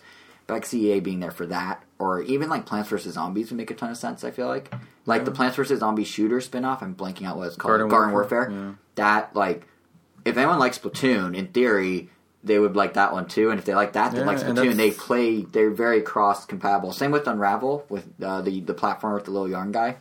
That's Yeah. right. Look, they would look right at home on Switch. Again, they're older games, but you can now resell them to Nintendo fans who didn't previously buy them as new experiences, and to people who previously had them as now portable experiences. Yeah, not on the list, but And they're cheap. But To make um, some of Blizzard's games like Overwatch definitely seem like something that would look nice on the.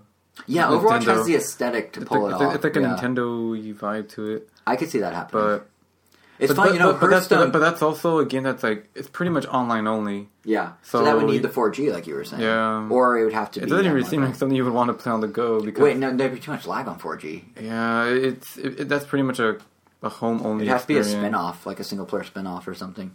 But see, that's where uh, that's I mean- where Switch falls short. Well, hey, I mean that's that could be interesting because they have um, as of now, pretty much the only way you could get any kind of narrative to Overwatch is from random banter between characters, random Right. like there's, like there's no campaign, there's nothing. You you have to get your story from their videos or online comics or whatever. So if they release like a single player like campaign that's like all this origin story, I mean that could work. And it just has local multiplayer. If they could just make a design a local multiplayer version, yeah, it could be, and, and then you know promote it around the true. fact they that could, they, they could just redesign, retool the games just to have um local. it could literally be a spin-off. Yeah, I mean, yeah, it could work. It's pretty much just like Splatoon. I mean, that's all Splatoon is. Yeah. Yeah, Hey, that's there we literally go. yeah. That's Blizzard, you listening? that's Now, Blizzard is aware of the Switch. I know that for sure because their Hearthstone account tweeted, "We see you, Mario," on Switch release day, and then had to put out a statement going, like Blizzard had put out a statement going, "Okay, that was just playing off the meme of Mario peeking behind the curtain. We're not bringing Hearthstone. That's not confirmed because everyone's like, oh my god, they're bringing Hearthstone."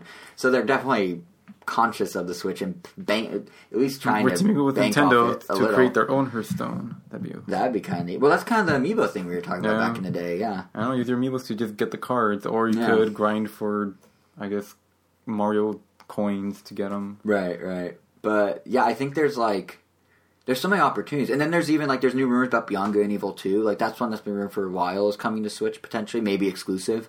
And then that Let's Play video game website, the same one that we were talking about before, uh, they're saying that's maybe not going to be a sequel as much as it's going to be a reboot that flushes out the story both prequel wise and wraps up the cliffhanger from the first game in case they don't make a real sequel.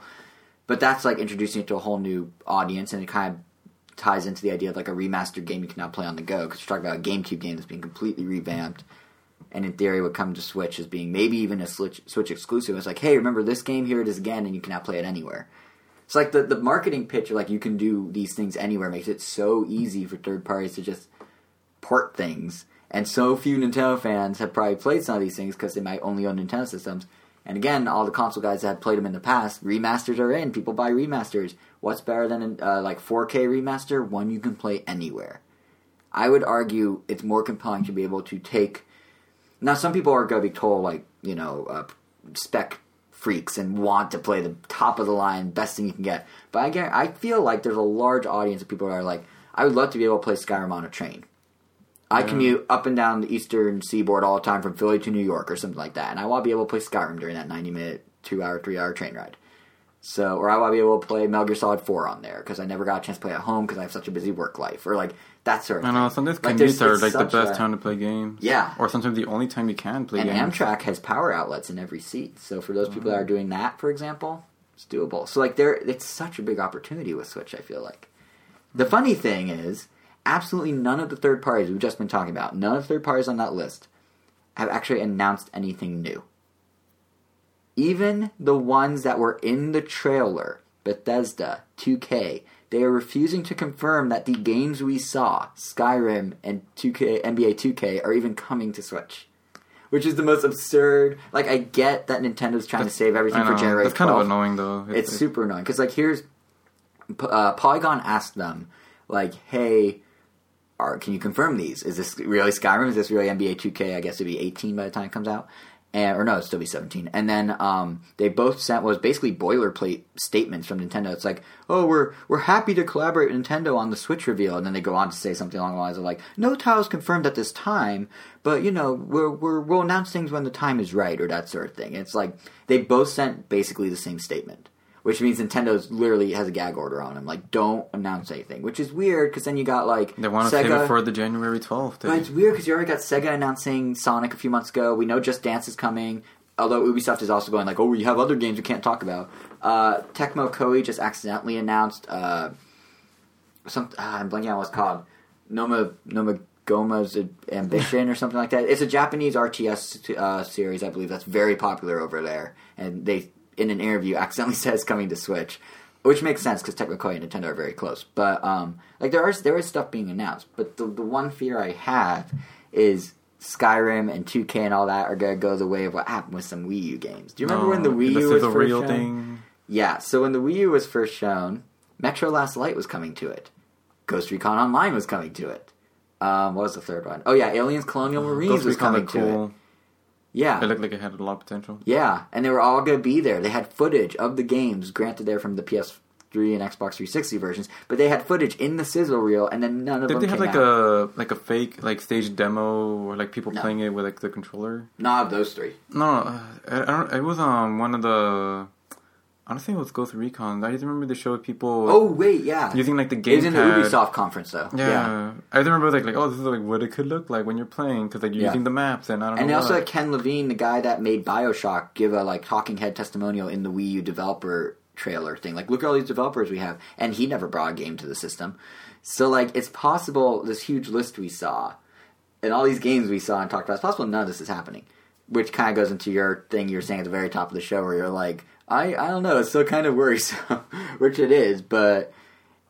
Yeah, it's it seems like it's better. I think the value proposition is way higher. It's just a question of whether it actually happened. yeah. On the flip side, there were some Nintendo first party games in the trailer, and I'm about 120% sure all four of them are actually going to come out.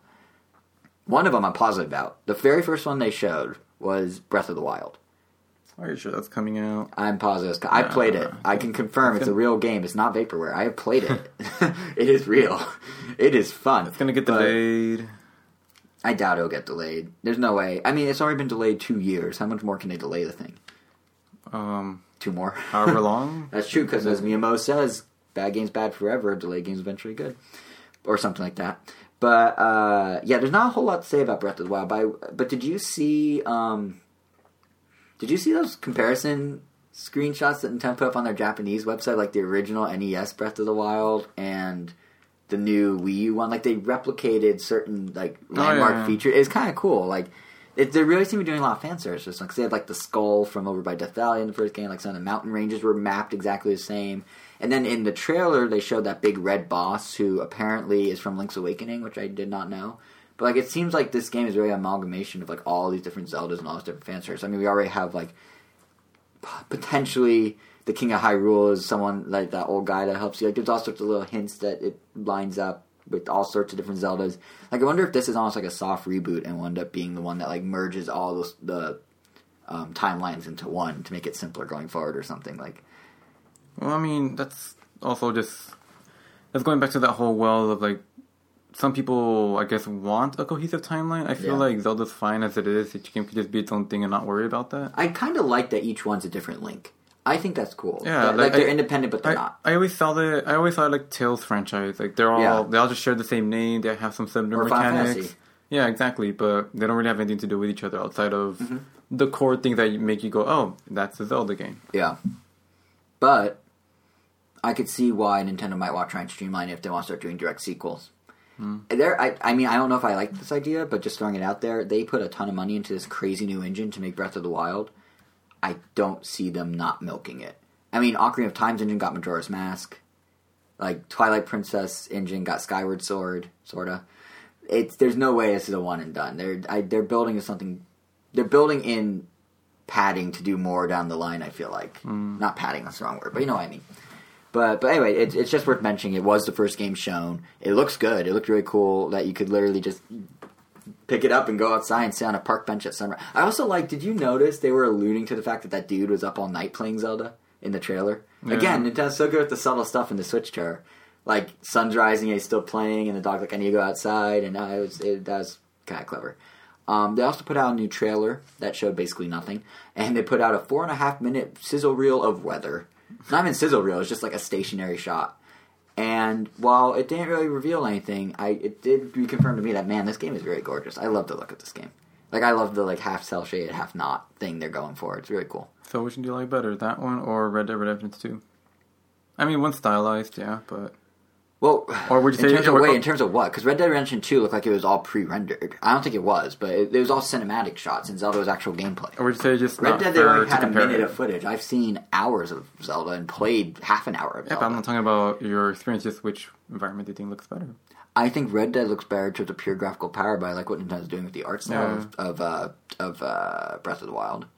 I don't it- think they're exactly comparable. I know. At, at least it looks like, um, from what we can tell, that th- then I guess the game doesn't really look like it's being limited in any way by the power so far, which is No, yeah. good. They're developing I it with NX in mind. No, yeah, yeah, but that's I mean that's the thing too. It's like, I mean Switch. it's that whole case where they're like, oh, the Wii is not very powerful. Okay, well they get creative, developing within those parameters. But then it's always like, well, what if they had much bigger parameters? They could have get away with a bunch of crazy stuff. Yeah, I feel part of the problem with Breath of the Wild is you don't know the breadth of the game, no pun intended. And that, like, actually pun totally intended. That was a, for mir- a miraculous pun. No, but, uh, not miraculous, that's the wrong word. But, um, no, I because we know it's this whole open world thing, and we know that there's, you know, certain things you can and can't do, and it's, you basically do whatever you want in this giant open field. But we don't really know, like, the depth of that. We just know the surface level stuff. So I don't know how it'll be limited. It could be limited. Once you go into those dungeon trial things, things could get weird. I don't know. Maybe you only can have five ions because they run out of RAM. Who knows? like, I have no idea. But um, yeah, it might be a little premature. But I think you're, as of now, you're right that it doesn't look like it's being held back by anything. Whether that stays true, I'm. It, no one can see me. But I'm doing the little shruggy guy. Like, Well, I don't know. If As that long as they never straight up say anything like they like Sakurai did. That was kind of like the biggest. Well, that one was weird because they were literally taking a sub HD Oh yeah, but like thing that was running basically a little less than a GameCube, the 3DS, Yeah. and comparing it to an HD PS3, basically. Uh, The Wii U, and saying, you know, that thing that can barely run GameCube games, we need to make that Mm. be the primary system for Smash, and then Wii U. I guess we'll make it look prettier, but we can't make any differences. Like that was that was a bad plan. it's horrible. Yeah, but you know, if they make Smash for um for for Switch, problem solved. They can bring everything over Yeah, at that I mean, point. they, I know they don't have to compare it to anything because Yeah. it's literally both. so- Exactly. Now, I would say the more interesting thing than Zelda in that um, Switch chart, just to switch games a bit, is uh, Uh, is oh ha no pun intended is Mario. We only saw so there's not a lot to say because we only saw maybe like three four seconds of Mario. But there one thing that immediately jumped out at me. bes- Okay, two things. One was the triple jump and Mario. and Mario. But yeah, the triple jump jumped out at me. Um, no pun intended again. I swear this is on purpose. But that whole Day of the Dead, like Southwest, like Mexico vibe that's going for, it's not sunshine. I get that. But just kind of returning to that sort of like, it's not a typical Mario. It's like this like themed thing. Kind of remind me of Sunshine. That, kind of made me excited because I like Sunshine a lot. Like it's kind of I don't know if the gameplay will be like Sunshine. You can't tell if it's open world or linear at all from the footage. Like it looks like he's in a town, except all the characters, the little dancing cactuses with sombreros, are like completely stationary and doing looping animations, which kind of suggests he's running past them on a linear path, but it could be open world. I don't know. But all that aside, just the the tone, the vibe. I just like, oh my god, it's like Sunshine, which is kind of nice for me as a Sunshine fan. Yeah, that's cool. Yeah, because like if you look at Galaxy or Galaxy Two or 3D World or 3D Land, all of them have kind of like that. Oh, it's a Mario game. Here's the Mario aesthetic. Galaxy, I mean, a little different. That was more like intergalactic, but still had like if you look at 3D World or Land, it's like oh, there's the smiling mountains and the smiling clouds and the it's very Mario. So it's cool to see him venture out somewhere different, like this Day of the Dead sort of situation. Yeah, it's not just a typical desert theme. Exactly, it's not typical Mario. But but like I said, what's a little unclear is how what sort of gameplay there's going to be, and I don't expect from three seconds we're going to extrapolate much, but it could be open world. Running and jumping. I don't know. It could well clearly, but it could be open world. Like that town could have been a Peach's Castle sort of hub, or like an Isle Delfino hub. Could have been linear, and that's just a level. The thing that I found Yeah, interesting was I those mean- weird crystals Yeah, because in the, the second clip. What were you yeah? No, yeah, because I mean, it could be a hub, but comparing it to Mario Sunshine is definitely the best comparison we could make because that's also one of the few games that had a bunch of like interactable NPCs just Yes. just in the regular levels. Like Yes. in the there was a beach one where you had to like talk to someone to drag a watermelon down the side of the mountain, and there's just other characters you could just like talk to. And Galaxy didn't really have that much. It's just enemies. Galaxy went back to linear. Yeah. And it is worth noting that, like, if you Unless look you're the at hubs, but yeah. and if you looked at the second, and you know what's interesting about Sunshine? Before I get to my second point, what's interesting about Sunshine is they combine the levels with the hub. Granted, when you went to a level, you were in a restricted version of the hub, but it was all the same island. You could see where the hub would be from where you're standing. You could go do a boss fight over here, and then go like, "Oh yeah, I was over there in the plaza earlier." Like it all interconnected. So if they do that with this, that would actually be kind of cool because that's something they've moved away from. Now it's like the old school Mario, it's like level one, one, level one, two, and they're kind of completely split. Yeah, even Galaxy Two, like they literally went back to Yeah, a regular back to it, map, which was fine. I thought for Galaxy Oh, yeah, two that worked worked out, great. yeah. but it'd be nice to see a sunshiny situation again.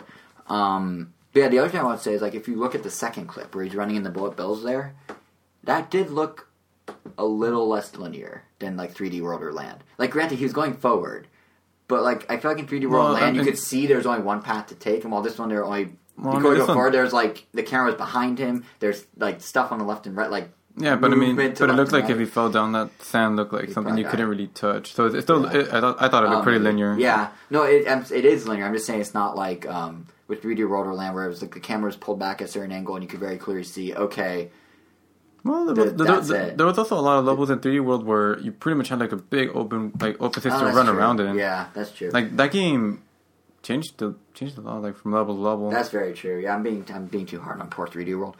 Those crystals, though, in that second clip, I'm curious what that's about. Obviously, we won't know. and Obviously, they're there intentionally for us to wonder about. But those giant, did you notice on the right? Oh, yeah, they look like ice because it has that mist around it. Yeah, it's like ice or crystals, or it's like some sort of mirror reflection. Again, kind of sunshiny vibes to me because, like, in sunshine you had the, the sludge everywhere, and now you have Or- these crystals everywhere. Or in Galaxy, you have actual crystals. or in Galaxy you have actual crystals, but but they weren't like.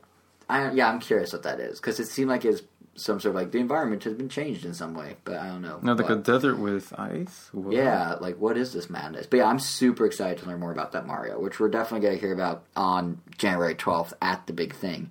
But uh, it was really the only brand new thing we saw in the trailer in terms of gameplay, Bre- or in terms of games. Because Breath of the Wild we've known about since E3, um, and the next two we're going to talk about Mario Kart and Splatoon. Those look like those are those long rumored uh, enhanced Wii U ports and not actual new experiences. So I guess we'll start with Mario Kart. Um, it was the first game shown that gave off this port, enhanced port vibe. It's funny because at first I honestly thought it was a new game because I was like, "Oh, King Boo, he's not at two items. That's not a thing." I know, but the- then I went back and I'm like, "Wait, no, that's the DLC track, and the graphics look the same, and everything else looks the same. They just moved the map off the gamepad." No, yeah, on, on a quick glance, I, I honestly thought they did um, double dash because I just saw the items first, and I just like, oh wait, double dash, what? That'd be I'd be even though Double Dash is arguably one of the weaker Mario Karts out like in the lineage, like it's good, it's really good. I, even though it's weaker, like I want a direct sequel kind of. Yeah. I'd be cool with the Switch being GameCube too. Like just bring over all the GameCube stuff and make I mean, it sequels. makes I'm 100 percent Like, behind that. I mean, it even makes sense like as a mechanic like Mario Kart Switch. Oh, because they're switching drivers every yeah, once in a yeah, while. yeah. Like, but so you're switching items at Yeah. least because that's that's the new thing. Is besides I guess it's a King little more Boo- strategic. Yeah, besides King Boo, the big new enhancement is like for the first time since Double Dash, you can have two items, and presumably Wait, you can which- switch them. Which presumably is just going to be, oh, I got a green shell. All right, now I'm just going to hold this whenever a red shell comes along. Yeah, and that's it. Well, it's funny because they took out the ability to drag an item behind you in your cart in eight, Yeah, and now they're kind of doing like a fake replacement of to, it with yeah, the two items. You have to just like hold it and just time it, yeah, time the release.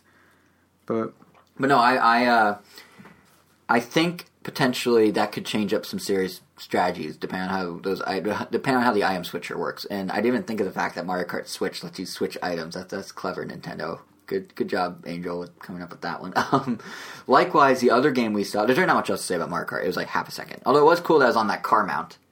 Like they have like a selfie stick of sorts for the for the Switch screen where you could like attach to a car seat and play in the back seat. Twenty nine ninety nine. More. They're good. Actually, no. This is an Apple. Yeah, twenty nine ninety nine. If it was Apple, it'd be like eighty five dollars. Uh, the other game they showed that also had a similar but different, or same but different like vibe is Splatoon, which graphically looked the same, but they were playing an entirely new map. They were wearing new pants, and most importantly, they had new hairstyles. It's riveting, riveting new content for Splatoon. Uh, I know. Yeah. Well, I mean, some people really, really care about that. yeah, no, and I mean the fact of the I matter mean, someone pointed out that it, there was a new roller, but yeah, I yeah, mean, and there's new weapons, and I'm, I'm being a little facetious, but with the hairstyle thing, but no, it is a big deal. Like if you're a Splatoon fanatic or a, a casual player like even we are.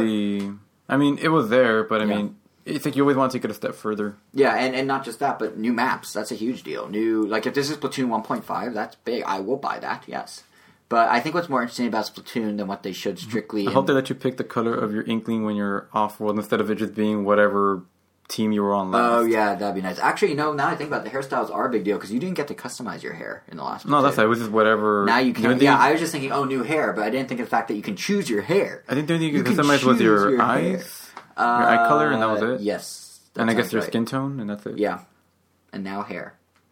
Mm-hmm. Good job, Nintendo. No, but uh, the thing I find more interesting about Splatoon, even than what they showed, is what they showed it being played at, which is an esports event. Now, obviously, the new Splatoon is playable in any context, but focusing on esports ties in really nicely with this recent report that came out from uh, PvP Live. They're one of the big esports news sites, and they have heard that Nintendo's trying to double down on esports a bit with Switch. Now, granted, Nintendo has done some esports stuff for a while now. We went to the Nintendo World Championships at E3. We went to the Smash Bros. tournament at E3. They have Evo every year that they sponsor with you know Smash Bros. Um, there's a couple others, right? There's a few other Smash tournaments they do. Yeah, there, there's a few that they support. But what? I think they support Genesis. Oh yeah, they did do Genesis one year, Yeah. yeah, or last year actually, this year. But uh, what PvP Live is hearing is Nintendo, since around July, has started to aggressively have a, aggressively target have conversations with. I'm sounding like they're like honing it.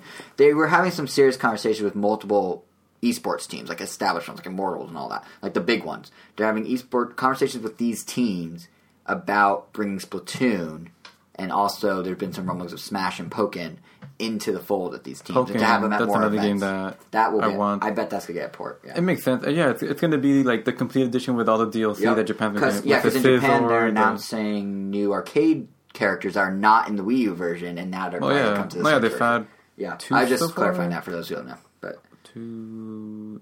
Yes, two. I think they're announcing another one on November second or November first. yeah, but so yeah, there's for sure to be a complete edition of Pokken. Yeah, I mean that one doesn't even use the gamepad, so I mean. yeah, it's perfect. So yeah, it's um, That's a game that it's actually perfect for the NX. Like you're just walking by, play someone. yeah, it, it's oh yeah. Same That'd be cool if there's like a Street Pass element to, Yeah, to same thing with Switch. Pokemon and Smash Bros. For that matter, it's like Yeah. oh, you have to play random people. Yeah, it's um. Yeah, what was I gonna say?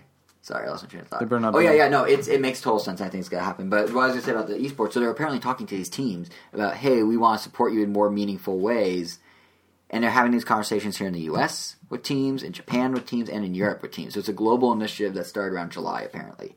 So the fact that they showed Splatoon in an esports setting is more telling than you would think because if this rumor is true, that means Nintendo has a whole new avenue of not just ways to play their games, but marketing for them.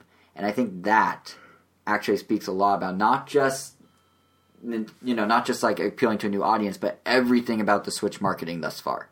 Like everything. If you look at what they're doing with the Switch, they are targeting very clearly the core gamer with that three minute video. Now, Kimishima has said in interviews they're going to be targeting everyone eventually, but the the gamers get the most. They're going after them first. But with the Wii U, they did not do that. With the Wii, they did not. They well, no, the Wii they did do that, but the Wii U, they did not do that. So this is a return to form. Like here are some twenty somethings living their hip lives with their hip technology, having rooftop parties where Karen's bringing over Mario. It's definitely a vibe we haven't seen since the original Wii trailer. It was a bunch of twenty somethings and college kids playing Wii. Hmm. It's a very intentional thing. I feel like because they're targeting core gamers, they're tar- targeting those that are into technology and early adopt- adoption of technology. And you know who likes esports? Core gamers and people who like tech. You don't have a non-techie person into esports because video games are tech. if you like esports, I guarantee you probably have a good computer or the latest cell phone or the latest consoles. You're not like some guy that only plays Super Nintendo. It's like, boy, I sure love watching Smash. You are connected at a deeper level with all the world around it. So by targeting the esports folk, they're basically going after the core gamer in the exact same way we just saw them do with the trailer, Yeah. which is really clever. Um, and honestly, it's so much better. Like as a Nintendo fan, I didn't mind the whole like let's look at grandma playing virtual golf in this trailer for three minutes. Like okay, whatever. But it is definitely a little more fun and exciting to see like gamer oriented stuff from Nintendo. They kind of did it with 3DS to give them credit, but like there's only so many times I could be like, oh man, that 50 year old with the mustache has a me that also has a mustache. Great footage, Nintendo. Versus like, whoa, check out like how cool the Switch trailer is and how they handled like the juxtaposition of people playing with the game footage and all that. So it's kind of a nice return of form. Um, and also, they have a very big advantage in that esports are watched by kids, but it doesn't target kids directly in the way of like kids will watch it and look up to these older guys that are in their teens or 20s or whatever and be like, that's cool, I want to be that. I like watching him compete. could do video gaming as a profession. Right, like see what I mean? And but then and then you look at like, oh, they're using the Switch. Oh, all these cool twenty something hipster people are playing the Switch. I want to do that. I want to be them. Like if you target kids directly, like they somewhat do at the Play Nintendo show on YouTube, or like how they did with the 3DS at one point, or the 2DS, I should say. Currently, they're doing like if you look at that, if you're if you show a ten year old in a trailer, no ten year old's gonna want that. They're gonna be like, ah, that's kind of kiddie. I want what the fourteen year old wants. Yeah. So if you're showing these 20 somethings playing esports and using the Switch and they're all sliding their Switches in one by one in this giant arena, and then you have like Smash playing and Splatoon playing, all that, that's going to appeal to kids more than any sort of direct marketing a kids in town could do. More than the corny Disney Channel stuff, more than the like Play Nintendo show and its cheesy Petey Piranha sidekick guy. I don't even know what that is. Like, I mean, it's great if you're trying to get the younger, younger gamers to have like a 10 year old appeal to a 6 year old, so that still has a place and a purpose. But to market your entire system in that direction would be a mistake, and Nintendo is very smart to not do that. So that's my that's my spiel on the the esports thing. I think it's very very telling that they had esports in that trailer because Yeah, it's setting makes up a whole new avenue of I marketing for them. mean, why else would a ton of kids in school always like be um, obsessed with like Grand Theft Auto or Yep. Mortal Kombat and stuff? Like, Yep. I mean, those games I never advertised to them, but lo and behold, like every other kid somehow has access to that game or plays it at home Exactly. or loves it. You know what's funny about that is like the whole Nintendo's kitty thing. You know where that started with, or who that started with? Kids. There's no dude in his mid twenties like I can't touch Nintendo. That's too kitty. We aren't. I feel like twenty somethings aren't that petty. Like it's like fifteen year olds, thirteen year olds, ten year olds are like, oh man, I'm too cool for like Mario. I'm gonna play Bioshock or whatever. Like Yeah, what yeah, twenty something to be like, I want to play Bioshock, but they're not going to be like, I don't see any value in Mario because it's colorful. like that doesn't. We're we don't think that way. I don't think. So like Pixar, look at Pixar. Adults and kids love it. Yeah. Like that's kind of what Nintendo is in my mind, and has been for a few years, for forever actually. But so yeah, I think you're right. They they look up. They look older. They look towards the older. So yeah, it's very very very smart Nintendo. But back to the games for a minute. There is one other thing that I think Splatoon and Mario Kart um, embody that could end up being a major part of the Switch strategy. And actually, it's um, it's true of the rumor of Smash coming to Switch as well. And that is this idea of games as services.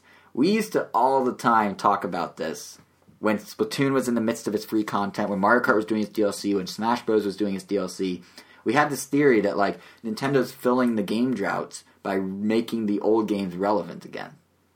And my suspicion is, less for the reason of a game drought and more just because it's extra revenue, I think we're going to see Smash, if it comes out on, on Wii, on a Switch, and Splatoon, which is, and Mario Kart, which is, they're going to become services for Nintendo. They're not going to be a one and done port. They are bringing them over to Switch, and specifically these versus something like Donkey Kong Tropical Freeze or, you know, um, Yeah. Nintendo Land. They're bringing Getting- these getting specifically. more characters, Exactly. stages. They're gonna keep doing DLC forever and ever. It's pro- I seriously think this could last the life of We the probably console. won't have like a, that'll probably be like pretty much like the last Smash Brothers until like they get a bigger machine and then it'll just port over whatever was. Yeah, and I'm, I realize I'm not speaking like some sort of crazy theory here. Like I think most people are starting to see that now that this is the way Nintendo's going. But like Splatoon was really the test run of this sort of like constantly updating. They did DLC packs for Smash and Kart, but you know, it was every six months they put something new out. But with Splatoon, it was literally every three or four weeks they had something new, and they did it again with Mario Maker with the costumes. Every week, every Wednesday night, they announced a new character costume. Hmm. And if you look at mobile, which again is what they're targeting, mobile, according to rumors, mobile is all about those games that never die. You, I still get Angry Bird updates. There's still Cut the Rope updates. There's still like you know Words with Friends, Hang with Friends. They keep adding new features years after release. The idea is you put a game out there and then it's a living, breathing thing. It's like its own little baby ecosystem, and you keep adding to it and pushing it forward. And if they do that with Splatoon and Kart, they can have all their developers pool together making games at a really frequent rate, which is what we all think they're going to do with Switch. So there's mm-hmm. more games more constantly. But if you then, on top of that, have never-ending updates for Kart and Splatoon and Smash, you have this system that suddenly is always, always jam-packed with games. The idea of a game drought for Nintendo would be over, and not only that, but these games that at the launch of the system were available can stay evergreen titles not just for a few years, for the entire life of the system. They can be the reason you get a Switch six years after it comes out or six months after it comes out because they're constantly being updated. That's something that's not really true in the current game world. Like, you don't go when you like Nintendo Land. How many people are going and buying Nintendo Land with a Wii U? No, you buy Mario Kart, you buy Smash Bros. But if Nintendo Land was some weird service where every month there's a new game or something, it would still be relevant, and people would be buying that at la- when they pick up their system, maybe in addition to the other two, instead of saying, "Nah, Kart's the current hot thing. I'm gonna get just get That'd that." be cool if like they treat like a potential next Nintendo like a theme park. It's like oh Yeah. like they have like a coming soon and like a little tarp over a That'd certain be section of it. It's like oh we're working on a new, a new attraction. I'd honestly love for them to make another um, Nintendo Land.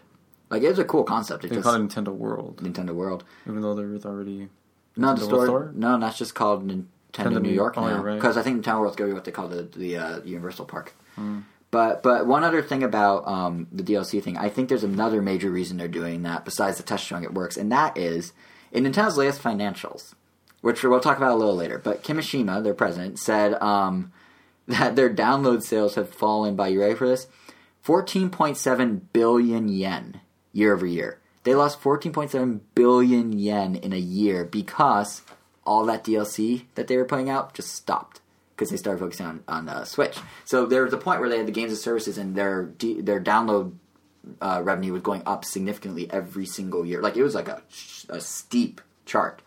And then they stopped putting out the DLC, and it just died. And they lost eleven point seven, uh, sorry, fourteen point seven billion yen f- that they could have been making otherwise. I don't know if it was revenue or profit actually, but that's how much money they're bringing in one way or another, probably revenue. But um, nonetheless, all that just evaporated. So the idea that you could have these games and services that last forever, which means they're constantly bringing in money, they won't have this situation where they're just free money just disappears. So I think that's another big part of it. But but yeah, that's my that's my not very ingenious but kind of ingenious I think theory of what's going on with Switch games at least is we're gonna get some that are one off, and we're gonna get a bunch that are these service games, which is why they're all being poured over. well January twelfth can't come any sooner. And now, which brings us to kind of the conclusion of all this, because I mean, in whatever the opposite of a nutshell is, that's what this just was. But that, in the opposite of a nutshell, is what we know about the Nintendo Switch right now. And we looked at it at this very micro level, like the most micro of mo- micro levels. But I feel like we, you and me haven't been like, we like it, we hate it. So let's pull back for a second. Let's look at it from like the most macro level possible. Are we happy with it? Is this what we wanted? Are we buying one? When? Are, I mean, you said you might wait for a special edition, but I remember I don't know if you ever said on the podcast, but you told me separately you may not buy it. You were like kind of like it depends on what it is. So here we are. You know what the Switch is. You know some details. You know some games. You know some rumors of stuff that might be happening. Are you convinced? Is this did it sell? Did they sell it to you successfully with that yeah, I, guess it was pretty much exactly what I hoped it would be, and it is. And now it just now it's just a, now it's not a matter of whether I'm going to get it or not. It's just a matter of when I'm when. getting. And I, I'm sure price Which- factors into that too. Like, where are you? What's like your top threshold? Because my my feeling, yeah, because my feeling is it's not good. The system will begin to falter if, if it's it- above 250. If, if it's more than 250, I will definitely wait till like the holiday season to get Mm-hmm. it. Like no, even if it has a good lineup. The only thing that might make me cave is like if no, no, I would I would say. Yeah, because I mean the thing is like just to we talked about how it before it was um, the Nvidia Shield TV is basically the precursor of this. The Nvidia made with the Tegra chip, like a game system that's based on more mobile technology in a way. Yeah. Um, that thing cost two hundred when it came out. We're now a few years removed. So I imagine they could hit 200, but you know, factor in the the controllers and some of the other stuff. Put on a little Nintendo tax because you're getting special Nintendo content. Kimishima has said they're not going to sell it at a loss. He reconfirmed that just this past week at the financial meeting. Uh, I factor it all in, and I think 250 is the sweet spot. They have shown in with the Wii that 250 works.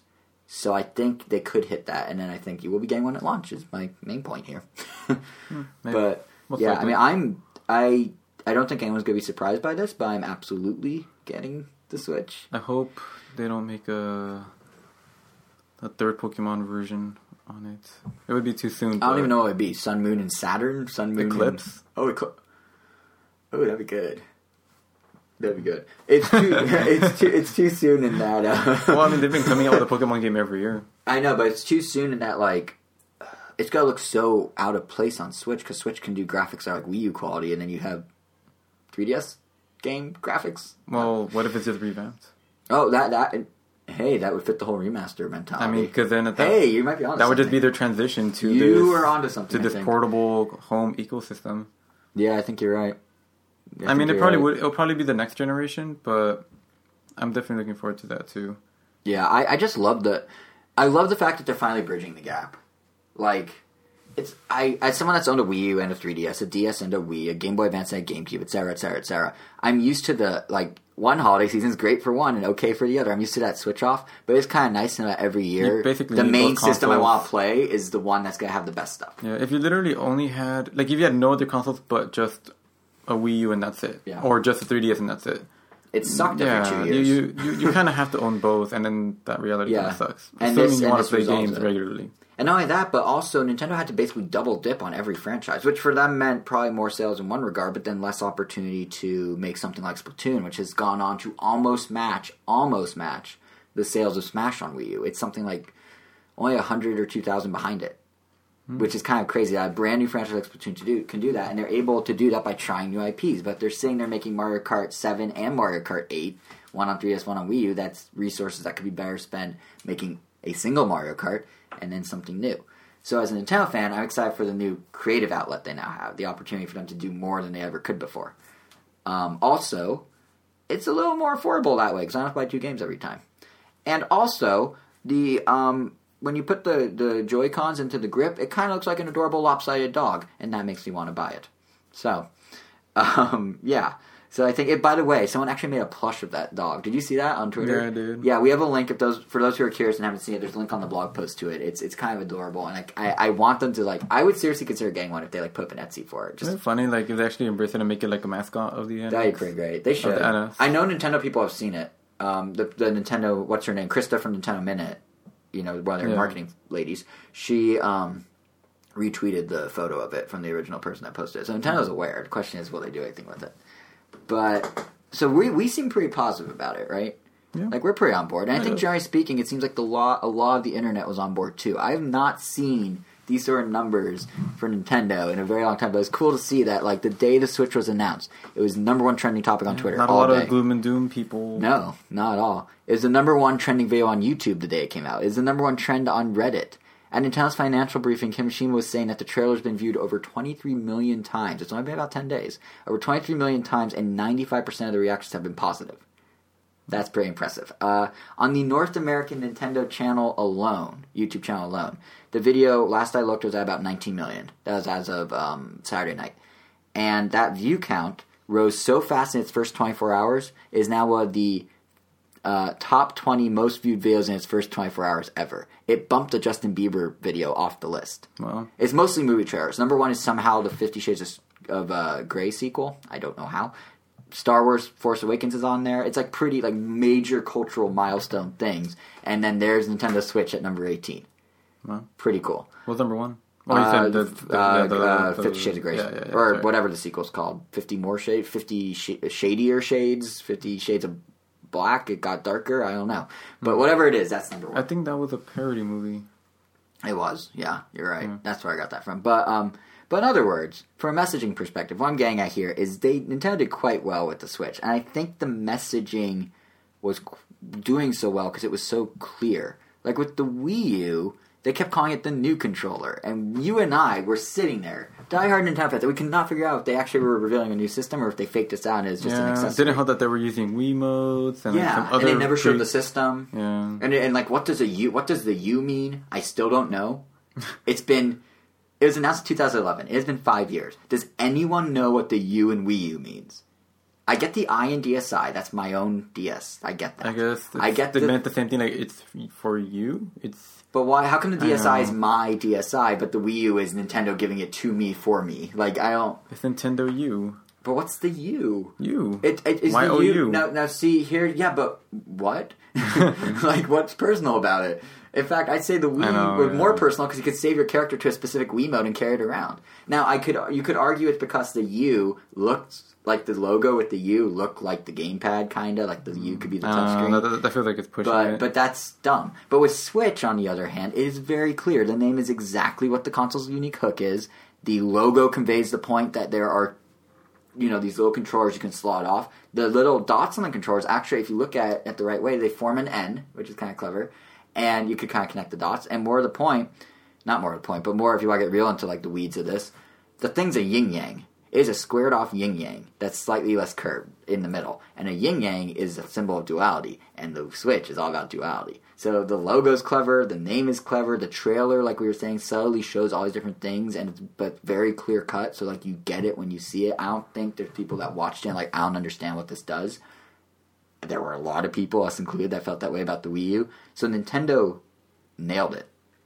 This is I haven't seen them be this on point with their messaging in a very long time. It's really kind of as it's like when your sports team wins a championship or something. You're like, yeah, like when Pokemon Go came out, it felt like my sports team won. Like it felt like it was like the Cubs winning the World Series, assuming they do or whatever. Like it's like one of those moments like, oh my god, the thing I've been rooting for forever actually did something that's good. Look at this, everyone cares about them. My hmm. thing's now everyone's thing. So the Switch had that moment for me. But um, I also think it proves that point we've said before that you don't need E3 or even a major trade show or even a media event to do this anymore. you don't need anything but You don't need anything. They announced it 14 hours before they posted it. They announced like one night, hey, tomorrow at 7 a.m. you're going to see the trailer. Next morning it was up. The internet did the rest. Now, granted, to do all the details and to have hands-on sessions, they're going to need that January 12th event, which does require a media presentation and whatnot. But they were able to dominate the tech news cycle and dominate trending topics on pretty much every major platform with a three-minute video, and all they had to pay for was the three-minute video. They didn't have to do anything else. That's crazy. Like 10 years ago, that would not have been possible. So, the world we live in. Um, not everyone was pleased though. Like who? Like the investors, yeah. The inv- so yeah, while the general public was into it, uh, investors felt otherwise. So Nintendo's stock, just to catch people up who may not have been paying attention, Nintendo's stock fell over six percent the first day, the day the Switch was announced. Um, that's even more than the drop it saw when the Wii U was first announced. And then the second day, it fell another four percent, which is on par with what the Wii U drop was the second day. So the trend is a little concerning, obviously, because Nintendo probably thinks they have a home run and everyone seems to like it. So why would it be falling? And according to some articles I was reading online, it's a bit of a one-two punch. We have investors being disappointed that they don't have all the details about price and specs and whatnot. We have investors who think it's too traditional of a gaming device, um, and that means no success like the Wii. Like it just can't re- replicate that. So that's punch number one. Punch number two is the polar opposite, where they're like, we already knew everything from the rumors. There's no surprise element to this. Which like, wait, but you just complained you don't know everything. Sounds kind of dumb. It's like, Yeah. like I wanted to be surprised, so I'm gonna. Well, I think it's more like them going, there's no surprise in that there's nothing, there's no innovation they couldn't see coming. The Wii, no one knew you could do that with a motion controller like that. Like that was like what? Like it looks like a TV remote. This one, it's like, oh yeah, they could do a hybrid. Yeah, people have been talking about it. People have been speculating before even the rumors that this is what was going to happen for like since 583 here's days this, ago. Here's this attachable So- thing to turn it into a VR headset. Yeah, I mean, literally, yeah, or like some, yeah. But so then there was that angle, and then there are also some others who felt that Nintendo shouldn't be focusing on a home console and should double down on mobile, which is weird considering they have three mobile games coming out between now and March: Mario Run, Fire Emblem, Animal Crossing, and the whole point of this thing is to be using mobile Blue Ocean to try and make more money off them than they could if they were just on mobile. Because you know Mario's gonna be like two bucks, three bucks, whatever. Mm-hmm. A Switch is two fifty potentially. So that that just to me seems weird. But if it makes them feel any better, Kimishima did say in the financial briefing that Mario Run will now be launching in 150 countries in December, not 100. They upped it by 50. That's how confident they are. This thing's gonna blow up. In fact, he made comparisons that they're gonna try and make it the next Pokemon Go in terms of growth and attention. and I don't know if also can, interest rate. yeah, eh, yeah, and interest rate and growth and attention. Yeah, I don't know if it's going to happen, but I mean, they we I said this last episode. They have 20 million people already pre register. I don't know what to call it. No, the notification's been set for 20 million, pe- million people. That's a lot. That's a lot. Miitomo only has 15 million total re- unique users. 20 million people have shown an interest in downloading Mario, let alone actually done it. So, and now granted, you could say a lot of them won't make the jump, but I know I didn't even register for the notifications, and I know I'm and you're it. interested. That's my point. But so it's Mario without even being a thing has already more people into it than uh, Miitomo does. So, so really, it just feels like it's a wait and see situation based on what these investors are doing, based on everything we know. Like we don't know what its final form will be exactly in terms of specs. We don't even know if it's going to take other forms. I mean, we know there's the hybrid now, but what's to stop Nintendo from doing a portable only one in a few years? Kind of like the 2DS of the Switch, so to speak. Or to go the other way, if PS4 Pro and Xbox's Project Scorpio really take off, what's to stop Nintendo from doing a souped up version of the Switch in a few years that's home only? And all of them will run these Get same the games. get the same- new base. Your thing stays the same. That'd be kind of cool, actually. I mean, like like an expansion, like N64 expansion pack on steroids. I guess so. Yeah. Well, we don't know if it's possible because we don't know the specs or how it transfers Yeah. data back and forth. But as of now, hopefully, that's, hopefully that's a possibility. Yeah. I mean, the only things we know aren't possible are you can't do dual uh, dual screen gaming, so you can't have it on the TV and on the Switch at the same time, and you cannot, I don't believe, have multiple Switches attached to a single base. So you can't like do some sort of, I guess that'd be dual screen. Like you can't do like a pseudo dual screen gaming situation either. Yeah, so that I mean, I guess it's no surprise, but because of the cartridge thing and everything, there's like no backwards compatibility, at least with the Wii U. Yeah, Or any- well, there's no backwards compatibility with 3DS or Wii. U. The carts are a different size and shape. But- Nintendo's confirmed that. That's what people were pointing out. I think they said that um, it looks like the the shoulder buttons are analog. Yes, to that would be very nice, like the GameCube. Yeah, so that means that we could, this is the first time that we could potentially get GameCube ports. Yes, that is true, and that means that if they just do a virtual console situation, I mean, that's a whole other thing. Is like Ah, that, that- that's gonna be fun again. Like going through the whole virtual console thing. I don't think they're going to do a complete reset. They have our Nintendo Network accounts. Oh, no. They have my Nintendo hooked in. I think we'll get the games that go on Wii U. On So, so do you think like it's just going to be a massive like, yep, they're all available, or do you think they're going to do the same thing again? All right, three a week for the next five if they years? were smart, which they're not, if they were we had smart, to go through that twice, and that was really annoying. if they were smart, what they would actually do is a subscription service. Let's say ten bucks for every NES and Super Ah. Nintendo game, fifteen bucks if you want N64 thrown in, twenty bucks if you want GameCube and Wii thrown in. You pay monthly. That would be smart. If they Netflix it, that would be smart. The problem is they're probably not going to.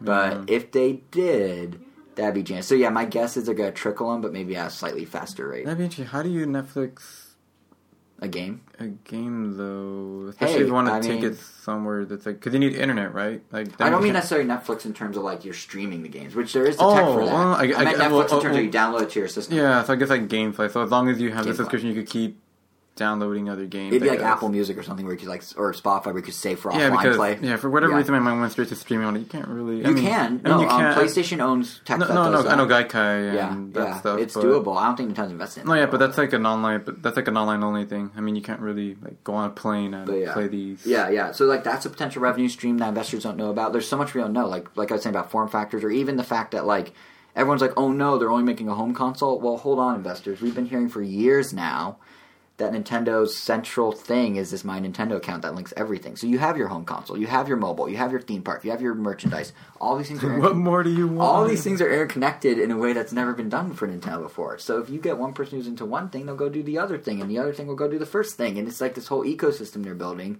So to just immediately say like, "Well, I'm dismissing it because it's not quite the right thing," doesn't work. You know what I mean? Like it doesn't Yeah. add up. It doesn't make sense. Oh. So that, granted, I'm a slightly biased Nintendo fan, but but still, it just seems like they're getting a little ahead of themselves with the worrying. So we'll see. I mean, on the on the flip side, they have a right to be worried because Nintendo's not doing too hot in the financials. Huh. Yeah. So to transition a bit to sort of adjacent sales corner, but not really. This past week did see um, the release of their latest financial report.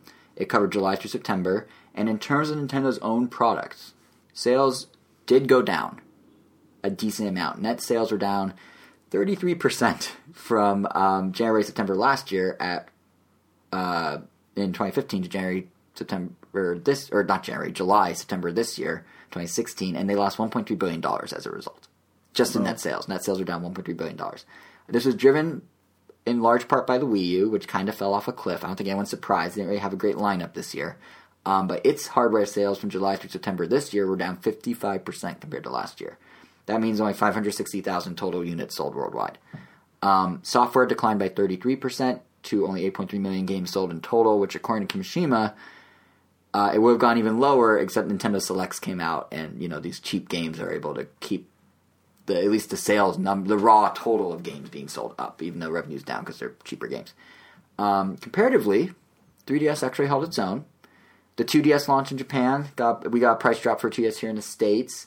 Evergreen Nintendo Select titles came out that boosted sales a bit. Europe saw Fire Emblem Fates finally come out. Kirby Planet Robobot made a million in sale or sold a million copies worldwide, which I did not think that game would for some reason. Hmm. Uh, it's a fun game, but the real kicker is Pokemon Go. That's what kept the 3DS afloat.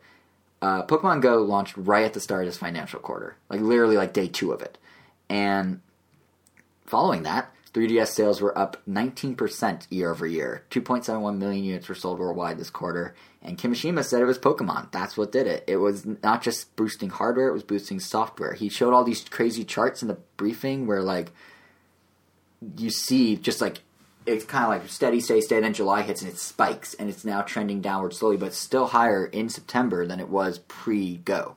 So as Pokemon Go slowly declining, it's also slowly declining, but still at a higher point than it ever was.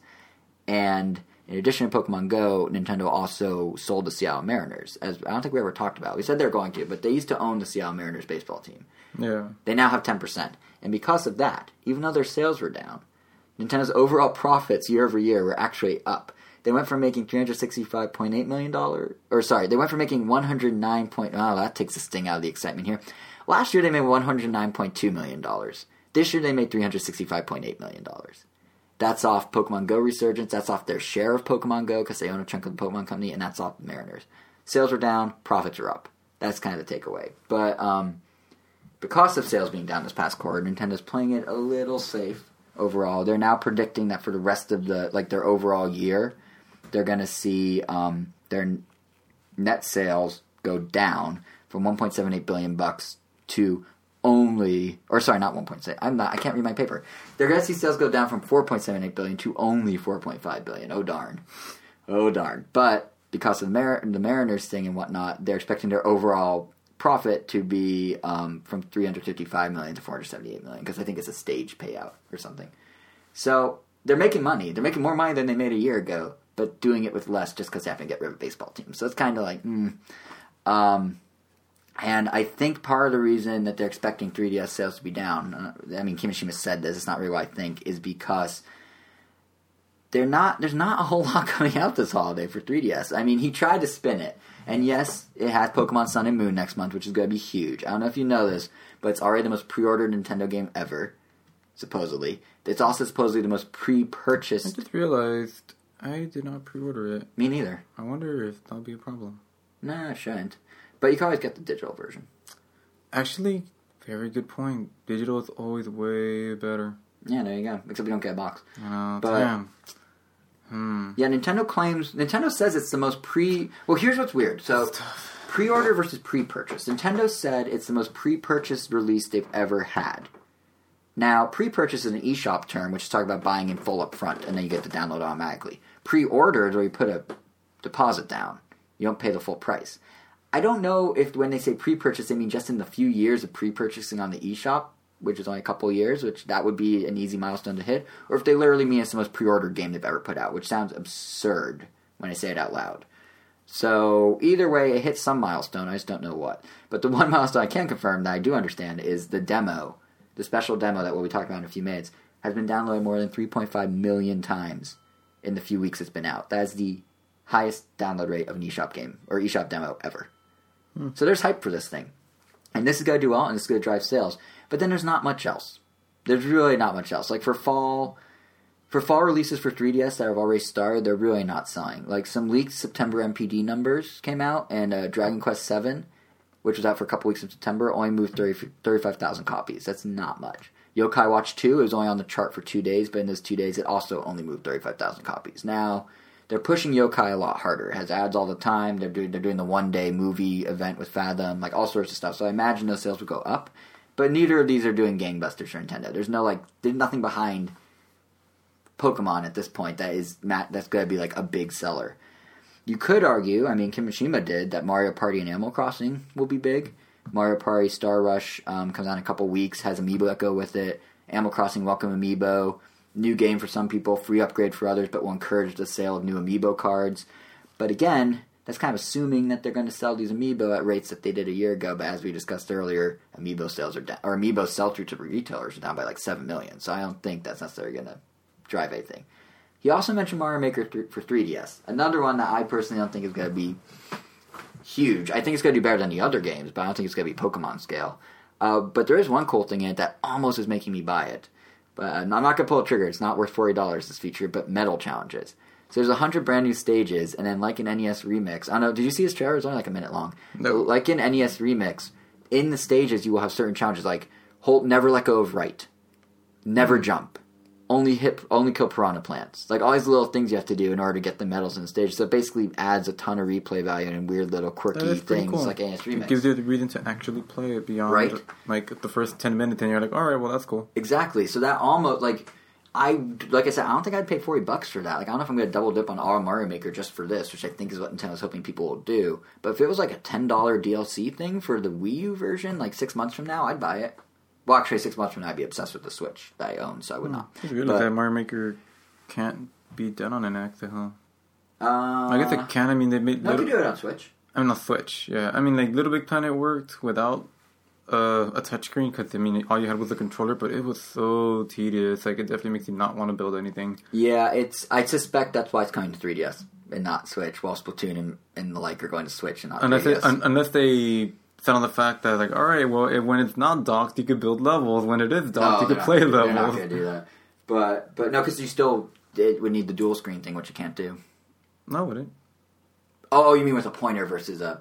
No, no, no that's yeah, not. That's I not when, I thought you meant. I thought you meant like when you have it in portable the- mode, yeah, you can build levels because you with have the your touchscreen. Well, But then you when can you, use but then the when you, pointer in theory, yeah, but that'd be a little cumbersome. No, I, I Yeah. honestly think, like I said, I honestly think that's why it came to 3DS and has not been us Hmm. for Switch is exactly that reason. But yeah, I don't know if it was ten bucks, I would do it. But I don't know if I'm gonna buy a whole second copy of the game just for that. But but yeah, outside of 3DS, um, just to quickly sum up the financials before we get to Pokemon. Outside of 3DS, Nintendo's basically banking on NES Classic Edition uh, to make a lot of that 4.5 billion, and they also are banking on mobile. I mean, Kimishima reconfirmed, like I think I said earlier, Fire Emblem, Animal Crossing, both on track before March. Mario Run's obviously to be huge, and Miitomo, like I was saying, is has a new mode coming as well. I don't think it's going to make them a ton of money, but it's there. So all in all, takeaway from financials is sales are going down. Profits just happen to coincidentally be going up due to factors that aren't quite theirs. But Pokemon Sun and Moon and the NES Classic Edition are the biggies this year. Pokemon Sun and Moon is probably the single biggest thing. And it seems like, to me at least, that there are even more people now than even just a few weeks ago who had an interest in Sun and Moon. Namely you. Huh? You've done a 180 on Sun and Moon. well, I saw that tweet. Just explain yourself, Mister. I'm not gonna buy it at launch, but now you're buying it at launch. You saw nothing. No, I saw plenty. There's three tweets or two tweets. It's a multi-tweet tweet. It's a tweet storm. I saw the tweet storm. Sound so like a bird. I know. So what? Uh, so what convinced you? What changed your mind? Because you are part of this big number Nintendo's betting on to make Pokemon Sun and Moon their holiday hit. So why? Well, why? I don't know. It was kind of like a. It was a slow build. You could say my, like I either needed to see like a Pokemon that had a design that it's that I instantly fell in love with, Mm-hmm. and I mean I guess they're kind of what I mean. Oricorio, like I really like those little birds, the dancing birds. Mhm. Like they're definitely, I would definitely say like they're my favorite new Pokemon. Um, also, they just have interesting mechanics, but I guess slowly over time, like just they just kept adding little tiny things like on top. And I guess this was the last trailer was um how do they say the straw that broke the camel's back. Yeah. So Usually that's a negative, but yeah. Usually it's like when you then punch someone in the face. Are you punching into someone in the face? what- what's the equivalent? no, you're, you're good. Yeah, it's, it was the turning point. Yeah. well, no, just, just give me a positive equivalent because I'm I, uh, start talking. and I'll figure one out. All right.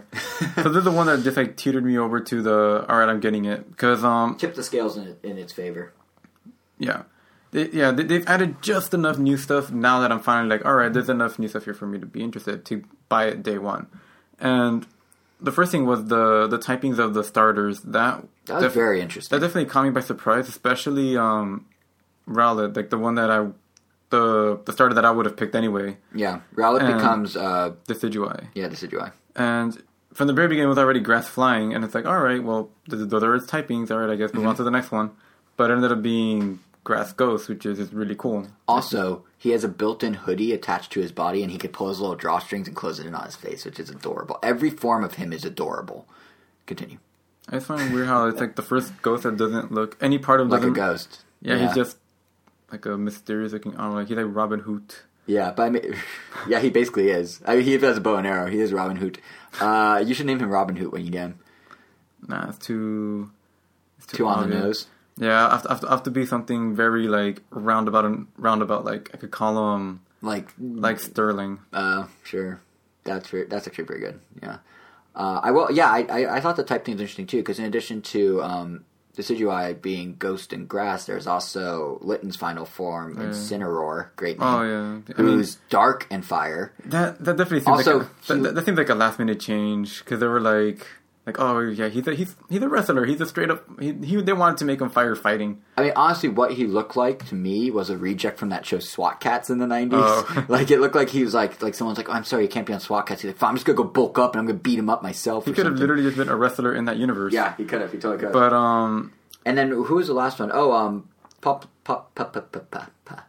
the water type. Pap- Marie No, no. What's the, the baseballer type's name? Papillo, Pop, Poplio? Popio. I can't. I can never remember. what Poplio Yeah, Poplio. Its final form, Primarina, Yeah. which is a pretty clever prima donna riff, uh, is water Fairy. and fairy. Which of the three, she looks the most like, or he looks the most like it'd be those two specifically. Very like elaborate Yeah. and classy looking. that was cool it's like another Milotic Yeah. like those like elegant looking Pokemon yeah. And what's also really interesting, or I guess another thing that I just really liked, is that these starters are getting I, their signature moves just seem very like anti-meta. Just like Mm-hmm. like they clearly like gave these moves like, all right, we need more moves that can get around these giant tanks because something that plagues a lot of competitive battles is just that strategy. Just like bulk up a giant Pokemon, make them so strong and defensive that your opponent can't really do anything Right. and just slowly kill them with like poison because that's one of the that's a popular strategy and it's just frankly not that fun to battle against. Yeah. It is kind of fun to use. It's like a guilty pleasure kind of thing, but I mean that's when Cineroar has that move that ignores all stat changes. So you send them out, bam, like all they did, all that build up for nothing. Right. Or Decidueye where he could fire his bow and like trap the opponent from the switching bow out and arrow I did not expect. That's so cool. which is like which is like uh yeah it's just giving more pokemon access to those moves because before you would just have arena trap or um i guess shadow bind i forget what it was called but like wobbuffet has that ability where you send them out and then they can't switch out Mm-hmm, so it's cool that they're making a usable one because no one really uses um what's that mean look the one that pretty much prevents your pokemon from switching out but Mm-hmm. or running away for that matter You know, I thought tip. You know, I thought tip the scale for tip the scale. By the way, is the phrase we were thinking of. You know, I thought tip the scale for you with um, Sun and Moon, Alolan Persian and Alolan Dugtrio. One looks like a Oh. Garfield character, and the other is like, hey, let's give Dugtrio a wig.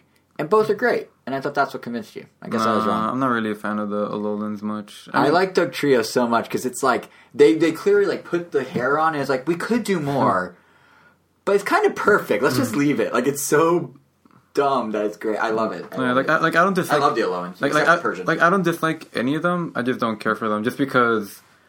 I mean, Pokemon you like is just the, the most objective thing you could Well, think of of. course, yeah, so it's yeah. like um they just happen to pick first generation Pokemon that I don't care for. So but they made Persian look like Garfield, who like got who held his breath too long or something. Like, I wish all they, blue. I mean, I kind of wish they made Persian's body kind of match his head because it just he just looks, makes it so good. cause So he, he, he looks weird. He does. He does. At least He, he, looks- he looks, looks he looks Pokemon. disproportioned. Yeah, but- Persian looks like a cartoon from America that somehow got inserted into a Pokemon game. Dugtrio at least has a wig that you're like, okay, it's still a Pokemon design just with a wig. But like Persian literally looks like it's from a Sunday morning comic.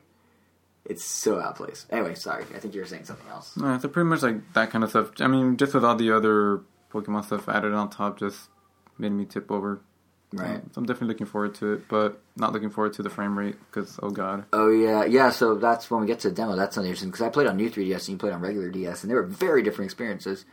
But there is one thing I did want to comment on. I think you're in agreement with this. So when they announced the final starter evolutions, they also announced some other stuff, as they do every two weeks. And you know, some of it's fine. Like okay, Yeah, now battle though there are trees. tw- wait what? Is it like the battle tree? Like the Battle trees? No, well that's kind of Oh no no no no no! Yeah, that- they no, could that- spill that, earlier. that's fine, you're and that's cool. No, that, that's fine. That was Yeah. also another thing that Yeah. kind of like got me excited. Like, oh yeah, that's yeah. You want to talk about that? But they could have just left it at that. They're like, oh, they're, they they did say like, oh, we might have like some special guests appearing, and then they tell you those special guests. yeah, I'm like, if really? they just went like, "Hey, look, we have Like, you could have just said that and not shown Yeah, anything. yeah. Like I think it's cool that they're like, here's the battle tree. All these trainers you previously fought as you do your island challenges now fight alongside you in double battles. That's kind of unique. They've never done that before. Or hey, here are the like uh, the um, island guardian Pokemon. There's four of them. They play a big role in something. I don't know. They all share a Z move that looks kind of neat, and there's like a weird hand punching a fit. I don't know what's going on with that.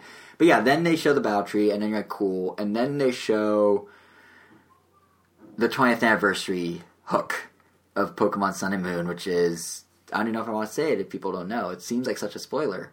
But some classic characters come back and they're all Hawaii'd out and they look cool. And it's like, why would you reveal that? That's old, literally the last thing in the game, I'm sure. And they're apparently 30. And they're 30, which is fitting because they were 10 in the first one. Oh my god, that's so fitting. Have you seen that Pokemon commercial where it's like, we evolved too? Do you know what I'm talking about? Oh, it's so good.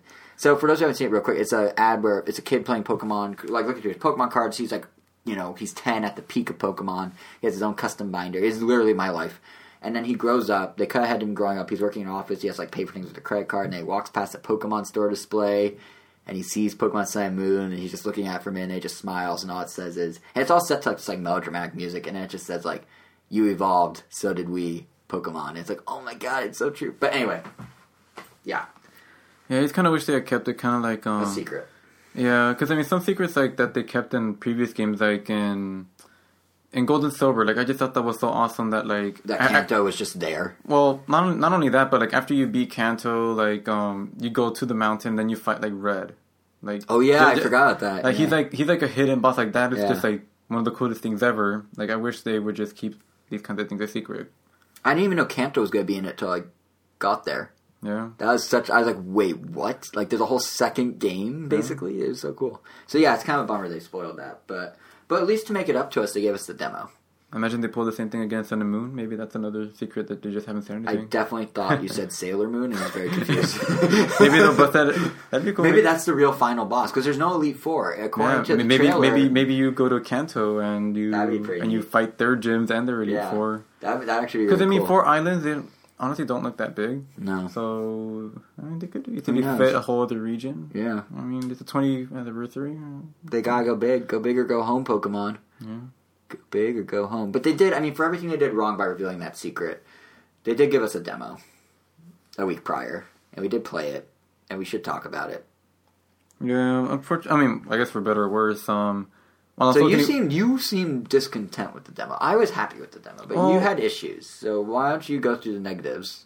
um, Or well, no, just talk about it. I mean, I'd say like only focus on negative, but like I mean, we had very different impressions of it when we walked away from it. I feel like. Well, I mean, some of my impressions are like, I it was very expected. Like I knew exactly what I was getting into when I played the demo. It was literally just like, and the other keep in mind, like when I play Pokemon, I just want to play competitively, just um capture my like Battle Hound. like pa- like find these Pokemon, make the perfect team, find out which ones I like, blah blah blah. So I've yet to really care about any kind of story for the most part. Like I do like um fighting the gyms because I do like these boss encounters. I like fighting challenging NPCs, Which of course are now gone But, in favor of Totem Pokemon. and which is fine too. Like I mean, Yeah. fighting Pokemon with like crazy stat boosts that are abnormal like just adds another layer of challenge, which is cool. But I don't know. I guess I I still see everything else as just as fluff. It's just like oh god, just keep pressing the A, keep pressing the A, like skip to this, skip to this, get me get to the battles. I already know I could beat you because like these like regular grunts always suck. So you just it just felt I don't know.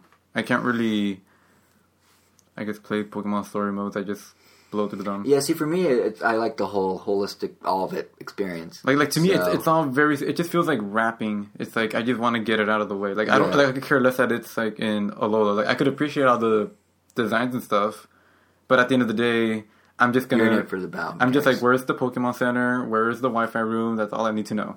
Yeah. See, for me, it's the whole package. So when the demo came out, I took it in. I wasn't just like, oh, I'm getting to this stuff just to see what are like. I was like everything about it. I was like kind of like making mental notes, like, oh, this is neat, or this is different, this is cool. So like, for me, it was interesting for me because I went into it expecting normal Pokemon, and what I got, I mean, I knew there were changes, but I didn't think they'd be that noticeably drastic. And what I got, like, reminded me more of Pokemon Colosseum or Pokemon XD Gale of Darkness, which is totally fine by me because I Beat those am games. a little tired of the normal Pokemon formula a bit. Like we had a whole episode a long time ago about like Pokemon fatigue, and while it's gone to some extent, I have not played the new versions as much as I played the old versions. And I think part of that's the repetition. So having this slightly different experience was really refreshing, kind of. And also, like the game just looked good. Like the graphics were really like not. It looked very lush. Like it looks noticeably better than um, uh, X and Y did.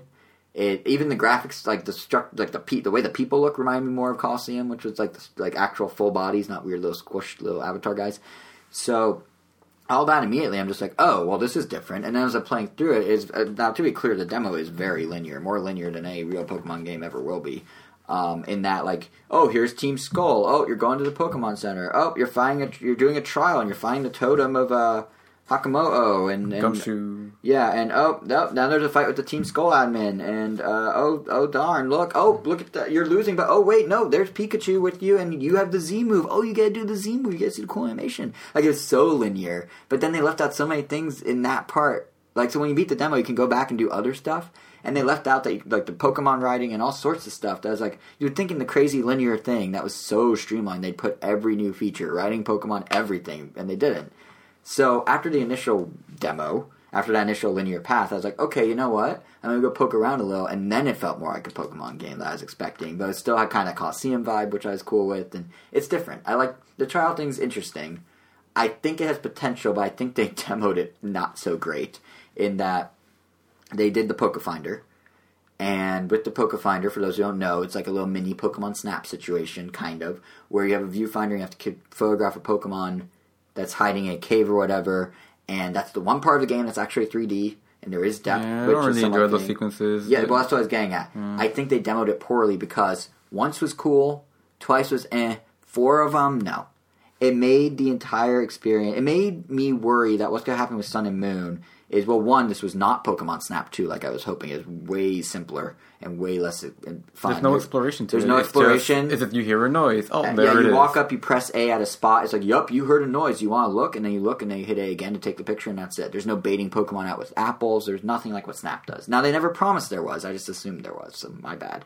But it was very. It really felt like a side quest more than a main component of a game, and I'm worried that what is going to happen here is that we're going to get a bunch of side quests shoehorned into the main story, the main progression, and that's going to be what Sun and Moon is. It's an endless string of side quests that are a few too many per side quest.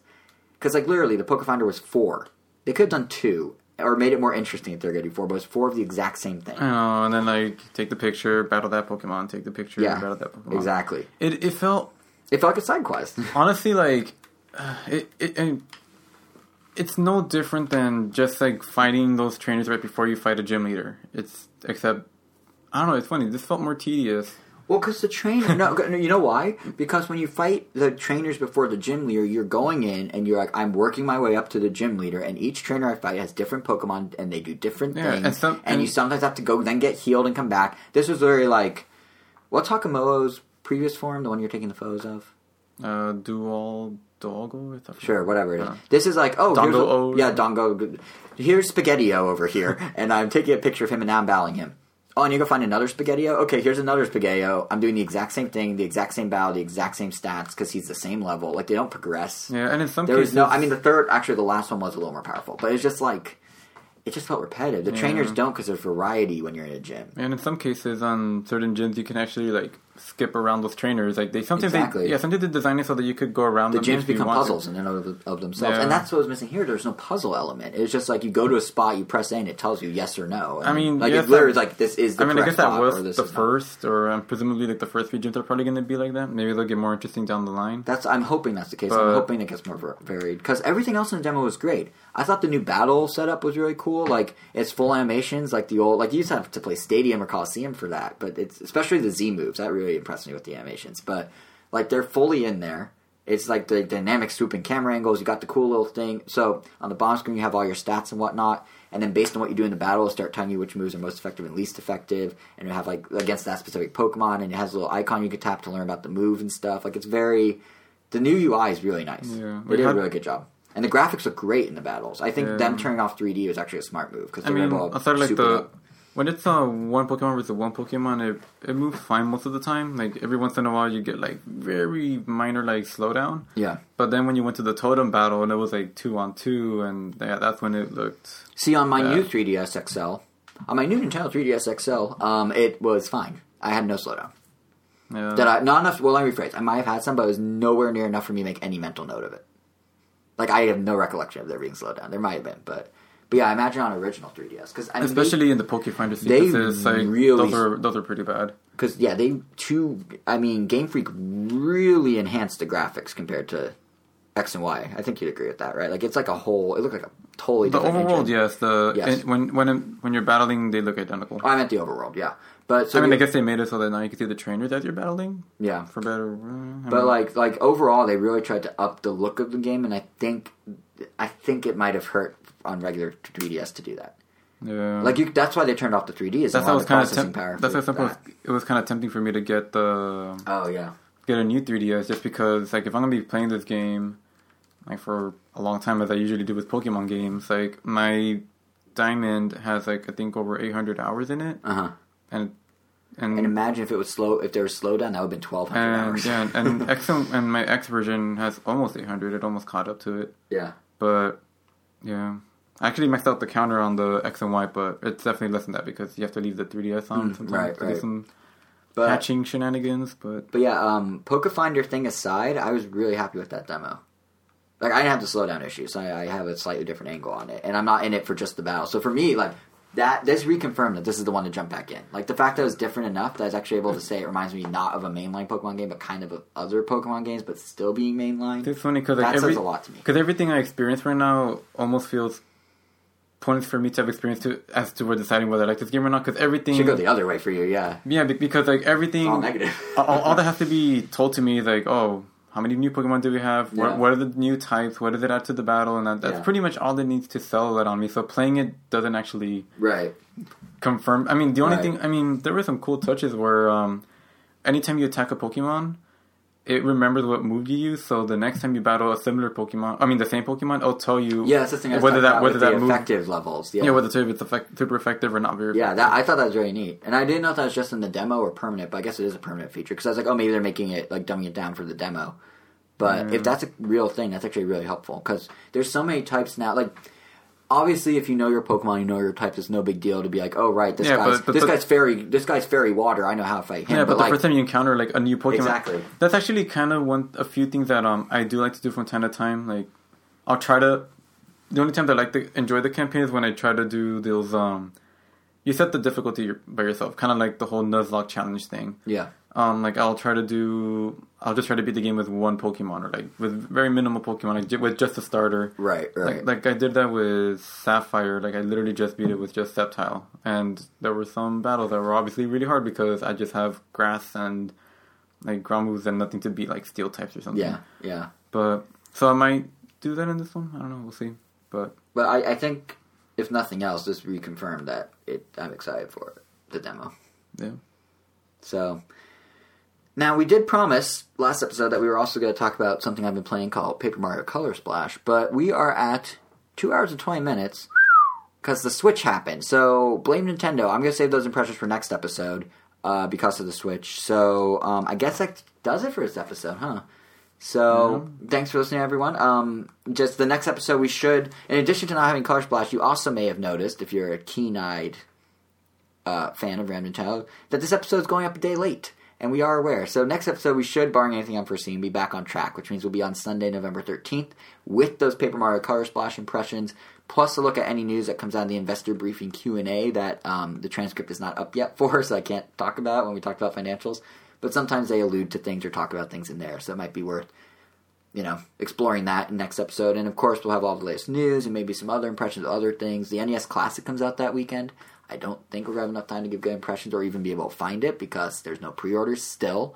But if we get one and we have time, we'll have impressions then, and if not, two weeks after. So, point being, we're entering the holiday period. That means there's a lot more impressions coming around the show, plus, of course, the latest news and Switch rumors and whatnot. So, we will be back, like I said, in two weeks' time to make sure you don't miss it. Uh, you can subscribe to us on iTunes or your podcast app of choice. You can follow us on Twitter at Ram Nintendo. You can follow, follow me and Angel individually on Twitter if you'd like. I am JSR7. He is Wero W E I R O underscore O. And um, just to put an end cap on it, it's not very often Nintendo puts out a new system, but here we are. We we had an episode about a new Nintendo system. That's kind of a rare treat. So soak it in, listen to it a second time, jump to the part where like I get really giddy about games as services. You know, really be a sponge and let our words be the water you absorb. And we'll see you in two weeks. God, was weird.